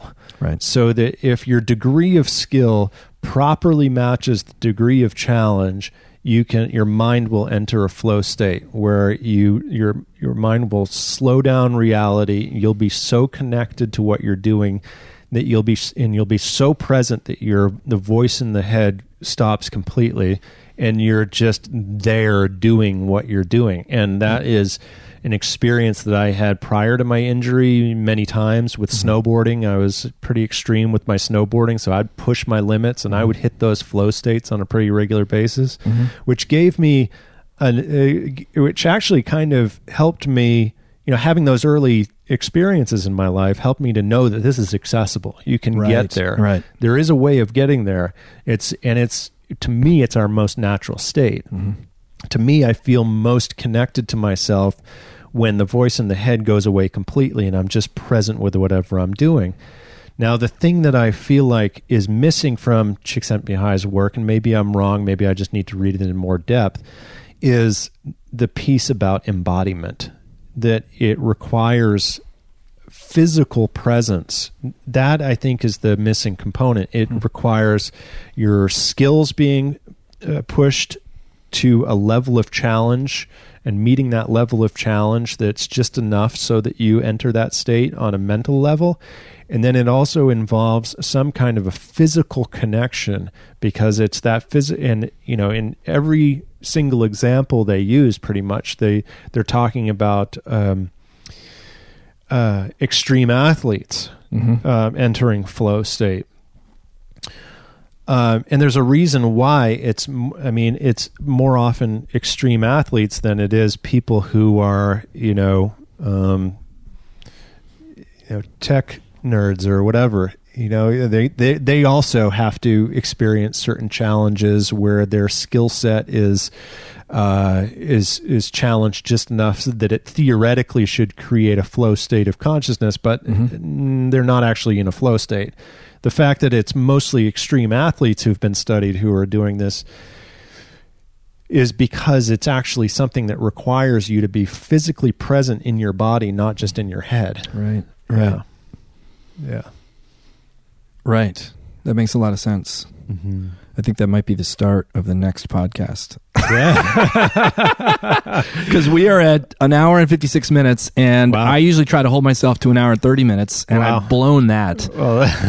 because I've been so in the maybe I don't you know I haven't been actively moving, but I feel like I've been in the flow with this conversation. yeah, I could keep going all day. This is awesome. Um. It's my favorite podcast yet. Thank you so much. Yeah, this has been. welcome. uh, Thank you. We we absolutely will do it again. Awesome. Uh, we've already got the start of the next conversation. I look forward to it. Um. Yeah. How do people, Sam? How do people find you online uh, if they want to engage or ask, ask you questions or whatever? My website, zenwarriortraining.com, uh, facebook.com slash zenwarriortraining, uh, Instagram, Zen Warrior Training, Twitter at ZW Training. They wouldn't let me have the full Zen Warrior Training on, Hmm. on Twitter. But uh, yeah, any of those ways of contacting me, you can feel free to reach out. Awesome, and we'll put all that in the show notes. And um, yeah, so thanks awesome. again. Looking forward to next time. Hey, it's Andy, and thanks so much for listening. If you want to know more about what I'm learning each month, head over to andypetranek.com and subscribe to my monthly newsletter. If you were touched, moved, or inspired by anything you heard today, chances are someone else you know would be too. Please take a moment to think about who and send them a link to this episode. And if you're super stoked, please head over to iTunes to write a review. The best way to keep current on guests and episodes is to subscribe so that the latest one will automatically get delivered straight to your phone. The apps I use for this are Apple Podcasts, Overcast, or Pocket Casts. The Andy Petranek podcast is produced by our team Winslow Jenkins, Becca Borowski, and Ernie Hurtado. Big thanks to Nikki Grudidaria for the artwork. You can find all of our episodes, links, and complete show notes at wholelifechallenge.com forward slash podcast. I'm Andy Petranek. Thanks for listening.